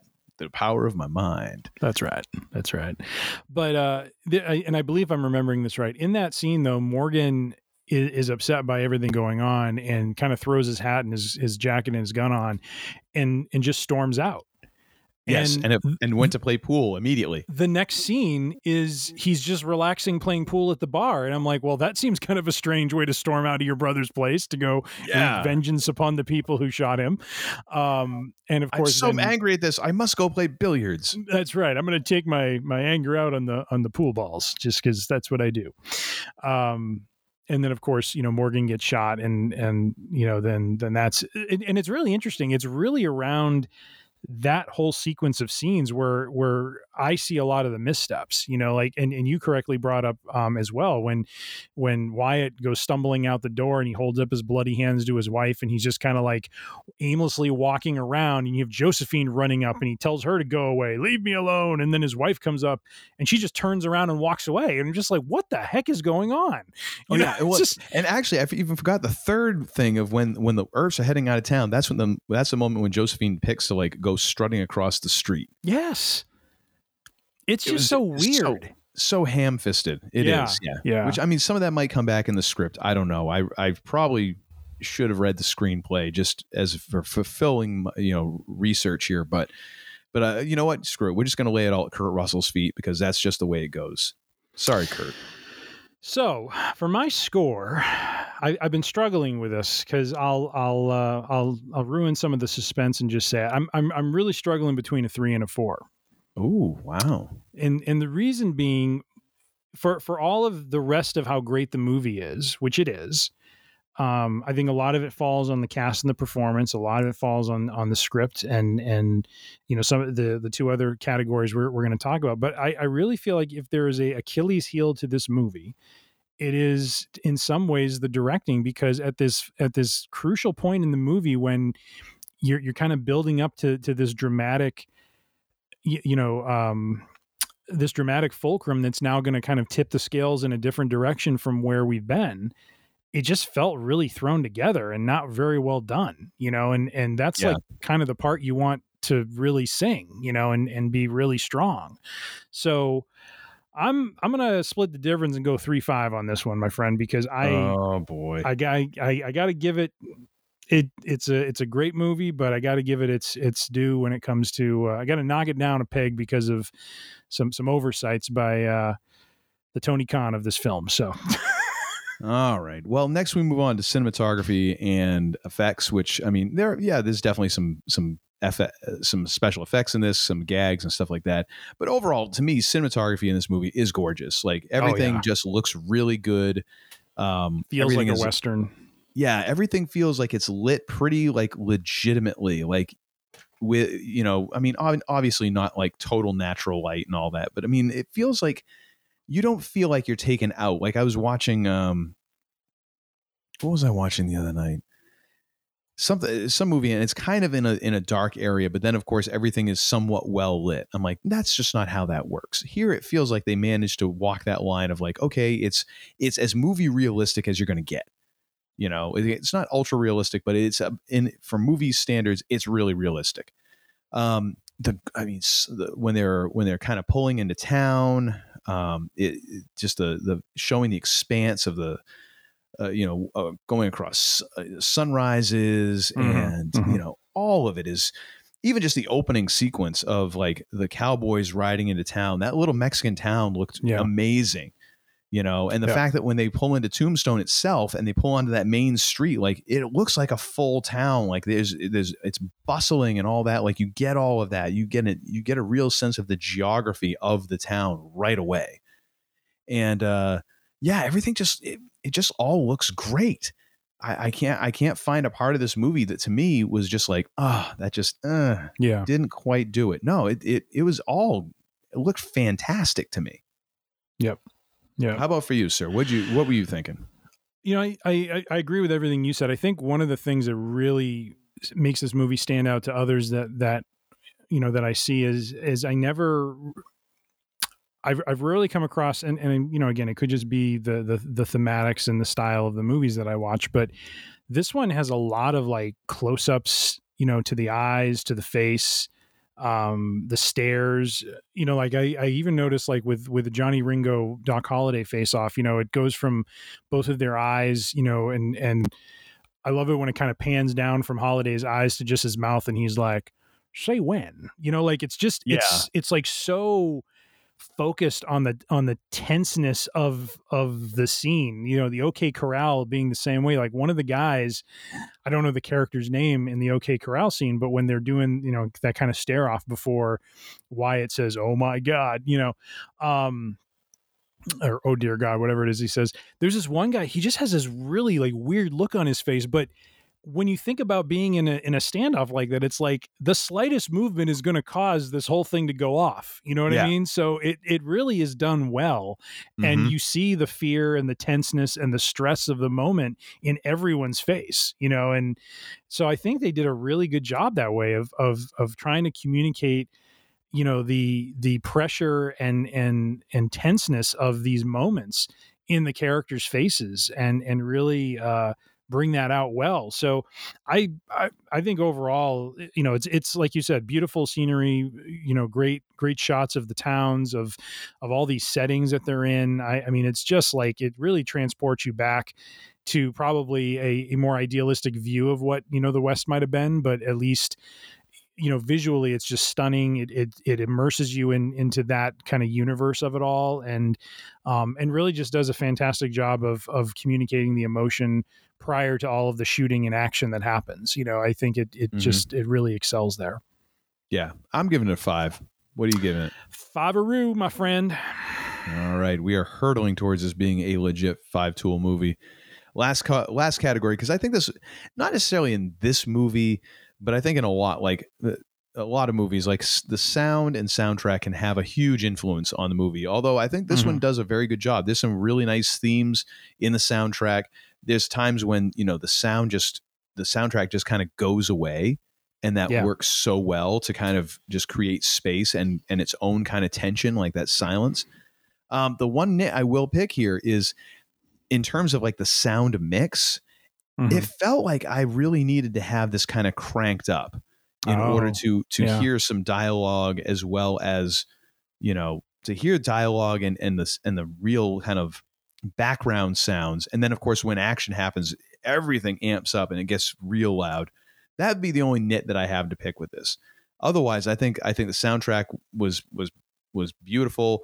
Um, sound design was great um, nothing stuck out stuck out to me where i'm like oh that's terrible. So I, i'm going 4.5 on this one just dinging it a little bit for that sound mix issue. Hey, you put the four or five in my slot mister. I know i know. I'm i'm trying to multitask here and failing miserably. Uncle todd's what do you, filling in the what do you say.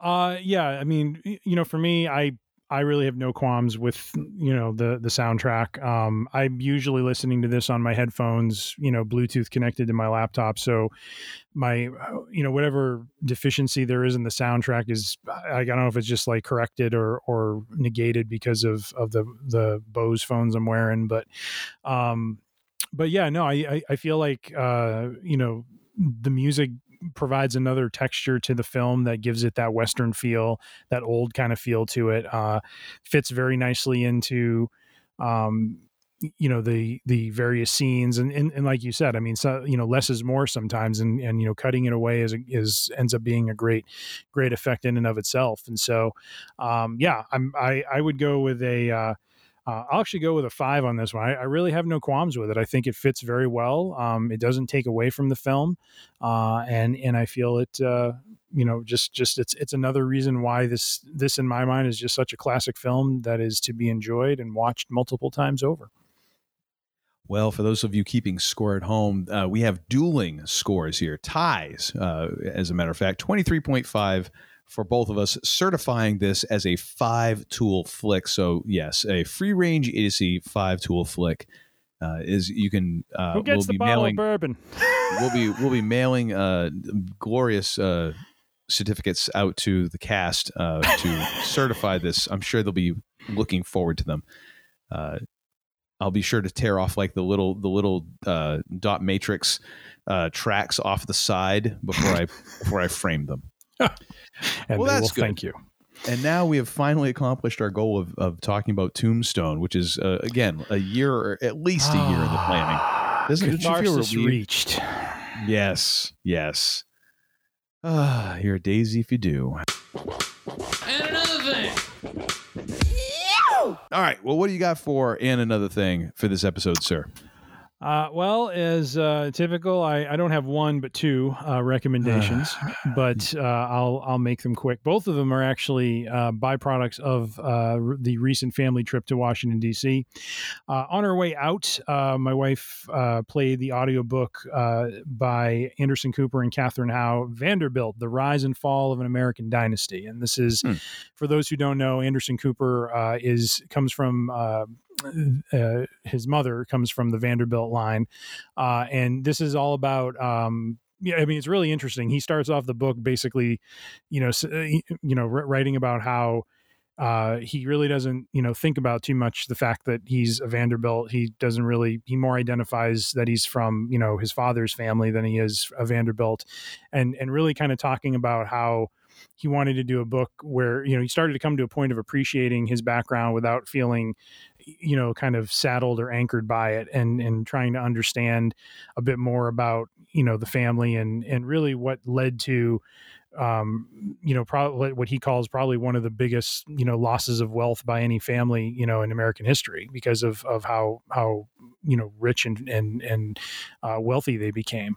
Um it was very interesting to me because i i was never really plugged into the what's what's called the gilded age which is kind of the late 1800s um this kind of boom period where there was a lot of um growth as you know some base infrastructure industries were being kind of taken over by um, you know these big families like the Vanderbilts and and and just the amount of waste and excess that went into their lifestyles you know just building these these massive you know homes that just as time went on it became very clear could not be maintained because they just it's too expensive to maintain them. You know like it was Mm. great they built them but no one has that kind of money laying around you know for all perpetuity. So eventually you know something has to go. And uh, and so you you know like mixed into it are these stories of you know the rise of the family but also you know some some of the you know tales of, of what they had to go through you know in terms of coming down from from being you know being the one of the wealthiest and and some of the tragedies that they suffered. And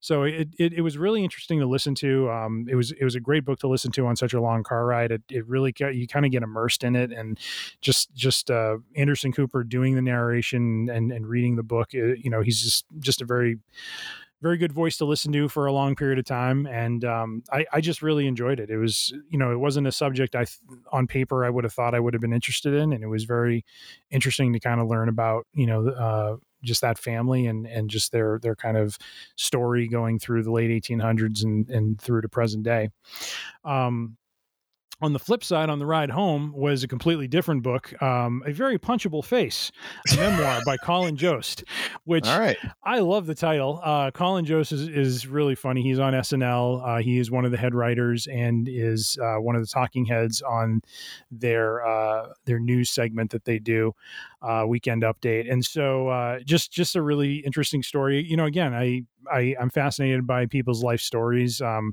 he, uh, you know, he shares how he really didn't communicate very much until the age of four. He he did not talk. Um, he didn't learn how to talk really. Um, just he had you know somewhat of a uh, you know like I, I wouldn't call it a learning disability, but you know something he had to overcome, and uh, it just took him a while to kind of get into a place where you know he he you know he dealt with confidence issues and finding kind of his place and how he came to be you know um, just just you know getting into writing and the love of writing. Uh, and so it was really fascinating. And then he gets into a lot of stories about his time on snl and kind of veers off toward you know the middle and, and end in some weird directions which you know really didn't kind of connect with me. But um but but overall i thought it was a, a really good story so uh, if if you are looking for a, a book or audiobook idea um, i would definitely recommend recommend Vanderbilt: The Rise and Fall of an American Dynasty by Anderson Cooper and Katherine Howe, and A Very Punchable Face, a memoir by Colin Jost.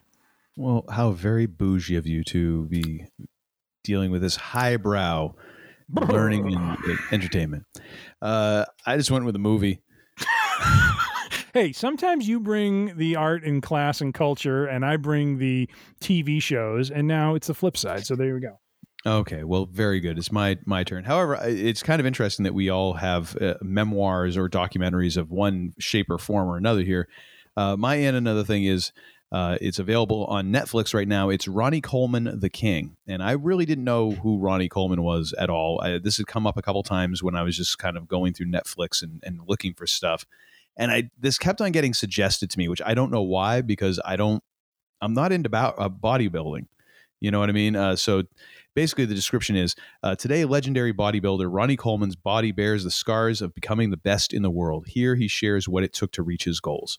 So I ended up watching this um, Saturday night after uh, my powerlifting meet, and my wife had not slept very well the night before. She was actually I, I had a tough time sleeping the night before, so she was nice enough to give me her weighted blanket, which was like basically putting a, a, a sheet over a parrot cage. Like it just put me out.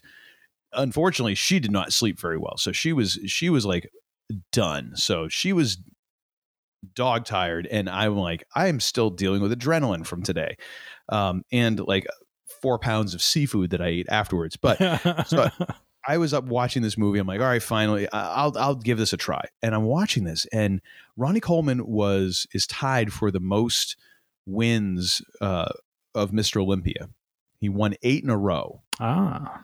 And is tied with this other guy. I forget what his name is. I think it's like a, uh, something Lahane or something like that but he was his story is very interesting but he was this guy who essentially when you see him in his like in his prime this dude looks like a he-man action figure who came to life. Like it is ridiculous the muscle mass that this guy has.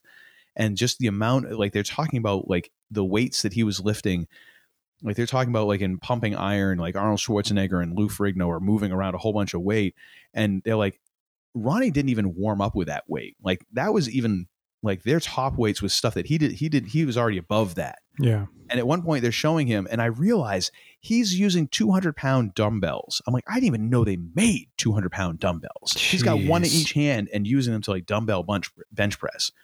Just ridiculous amounts of strength in this guy.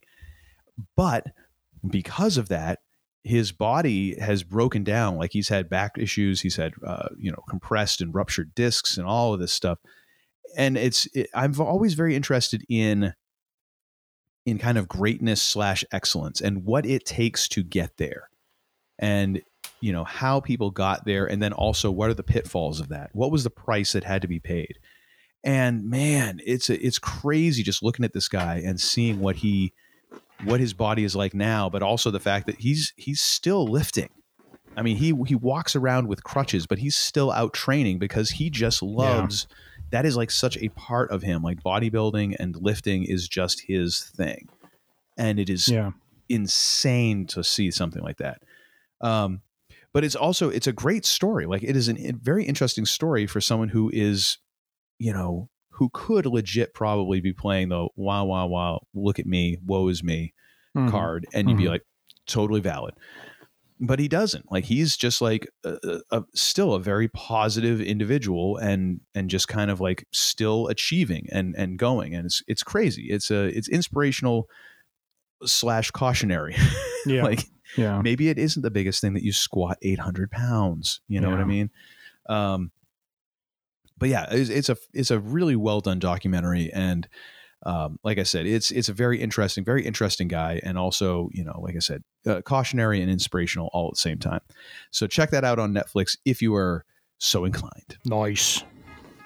Well, thank you all to all the members of the Free Range EDC congregation. We do certainly appreciate you tuning in and listening. Uh, parting is such sweet sorrow, but yes, it's time for us to get up on the hell out of here. And uh, well, for me, I got to go to bed. he tired. I'm, I'm telling you right now, I'm just I'm tired. I'm tired, and I, I'm going to be making some tea after this and and schlepping off to bed very soon. But we do appreciate you all listening, and, and hopefully we haven't put you to sleep. Uh, that was probably you know all that wrestling talk, but that continued onward because we just link everything to wrestling. But we do appreciate uh, you tuning in. So if you want to find episodes of ours, you can go to free range idiocy uh, freerangeidiocy.com and that'll have all of our episodes. You can subscribe right through the Podbean app if you'd like. You can also find us on Apple Podcasts. We are on Pandora. We're on Sp- Spotify. We're on Google Podcasts. We're on Samsung Podcasts. All kinds of different channels. Uh, you can find us. Search for Free Range Idiocy. You will find us. We are on social media. We're still not on back on Twitter because they just have completely ghosted me on support. Great job, Twitter. Thanks, guys really sticking up for the little guys and, and helping. Uh, but we are, are on Facebook and Instagram, so you can find us at Free Range Idiocy uh, on both of those platforms. If you have any questions, thoughts, or concerns, send those to tim at freerangeidiocy.com and he will get back to you forthwith, if not sooner. Mm-hmm. And now, ladies and gentlemen, it is time for us to wrap this sucker up, but not before I ask the second most important question in all of human history. The first, of course, being what is hip, the second being, what the hell did we learn this episode? Uh, we've learned the following, sir. Aha. We have learned uh, that uh, Uncle Todd and the man they called Tim, not big fans of the full on shoot interview a la CM Punk in a press conference after the pay per view. Let's keep it to theatrics. Let's keep it to, uh, as Jon Moxley said uh, in his interview or his promo on the show after, uh, that they go out there and fight with passion and put on the best possible show they can for the fans. Uh, let's keep it to that and, and, leave the backstage stuff in the backstage uh, and, uh, you know, put on good shows because the, the, these guys are talented and uh, and we we just don't have time for this sort of ballyhoo. Uh, we've also no learned. tomfoolery. What's that? No tomfoolery. No tomfoolery. Uh, we've also learned, uh, if, if you didn't un, you know know already, Tombstone is a uh, favorite and now is officially dubbed a five tool movie. Uh, five tool certified, sir, certified. Uh, we will be starting up a, a new service to rival Rotten Tomatoes called Five Tool Flick, and it'll, uh, it'll be hosted on GeoCities. we There's a joke for everyone plans. over 38. I think I'm gonna be I'm gonna dub myself an EVP of this new company. you go right ahead. You go right ahead. what could possibly go wrong? I don't know. I don't know. I don't know. Oh, and uh, we have also learned uh, that uh, the the man they call Tim dabbles in audiobooks when he goes on long car rides. Just a bit. My goodness. Consume them, I do. Consume them. With all that being said, uh, mm-hmm. as the great one has already uh, pontificated on, we, we do thank you for the listenership, for the downloads. For the great one. Wait a minute, was Dwayne Johnson on here that I, I no? Did I fall asleep? I'm giving you some due. So, oh well, and I almost forgot. We have also learned that Uncle Todd is the Goldberg of his power lifting division. Well done, sir. Congratulations. Uh, Gilbert. I, I know. Gilbert, I told I know you. the work you put in, and uh, kudos to you, sir, for putting your mind to something and achieving it. Well done. Now, as Dreams I was saying, can come true. They can. He's wearing the gold. He's wearing the gold. It could happen to you if you're young at heart. Oh, good lord. As we like to close things out, be safe, be healthy, be kind, be good to one another.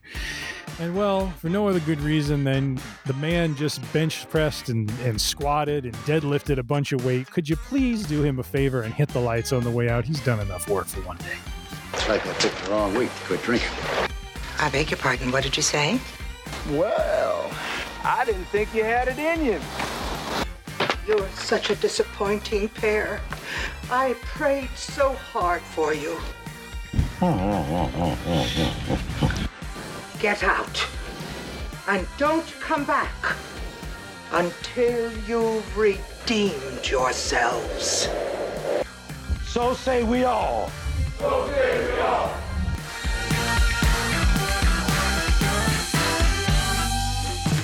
I'm your huckleberry. Yeah, I gotta I gotta afford that singlet. My back. Let me tell you, that is that is that is the toughest part of the entire thing. Like lifting the weights, like I was fine. Like I lifted all the weight, you know, or most of the weight that I had lifted at the Yeah. competition before that. It's it's getting used to walking around in your underwear for like hours on end. That's the tough part. Yeah. You know, I would have Yep. I would have actually felt better if I could have had the Andre like one you know one strap singlet. That would have I would have at least There yeah you go. That would have felt better about that. Well, no, the singlet, the singlet is this is still the th- like that's what they call it. Like essentially, it's a it's a onesie, you know, which is real fun when you have to go to the bathroom. Let me tell you, it's a it's a hoot and a holler. You you you better plan your you better plan things really ahead of time Yeah. because otherwise, you know, you don't want to get caught in mid like disrobing and go ah, it's too late. Need to be tactical. Need to be strategic. Yes. You need to be you need to plan your poops. Good God. Well, true. You got to plan your poops. Oh, that's what we learned today, folks. Hey, you know what? I don't have very much wisdom to impart to the next generation, but that is one of them. Plan your poops. There we go. Now get the hell out of here!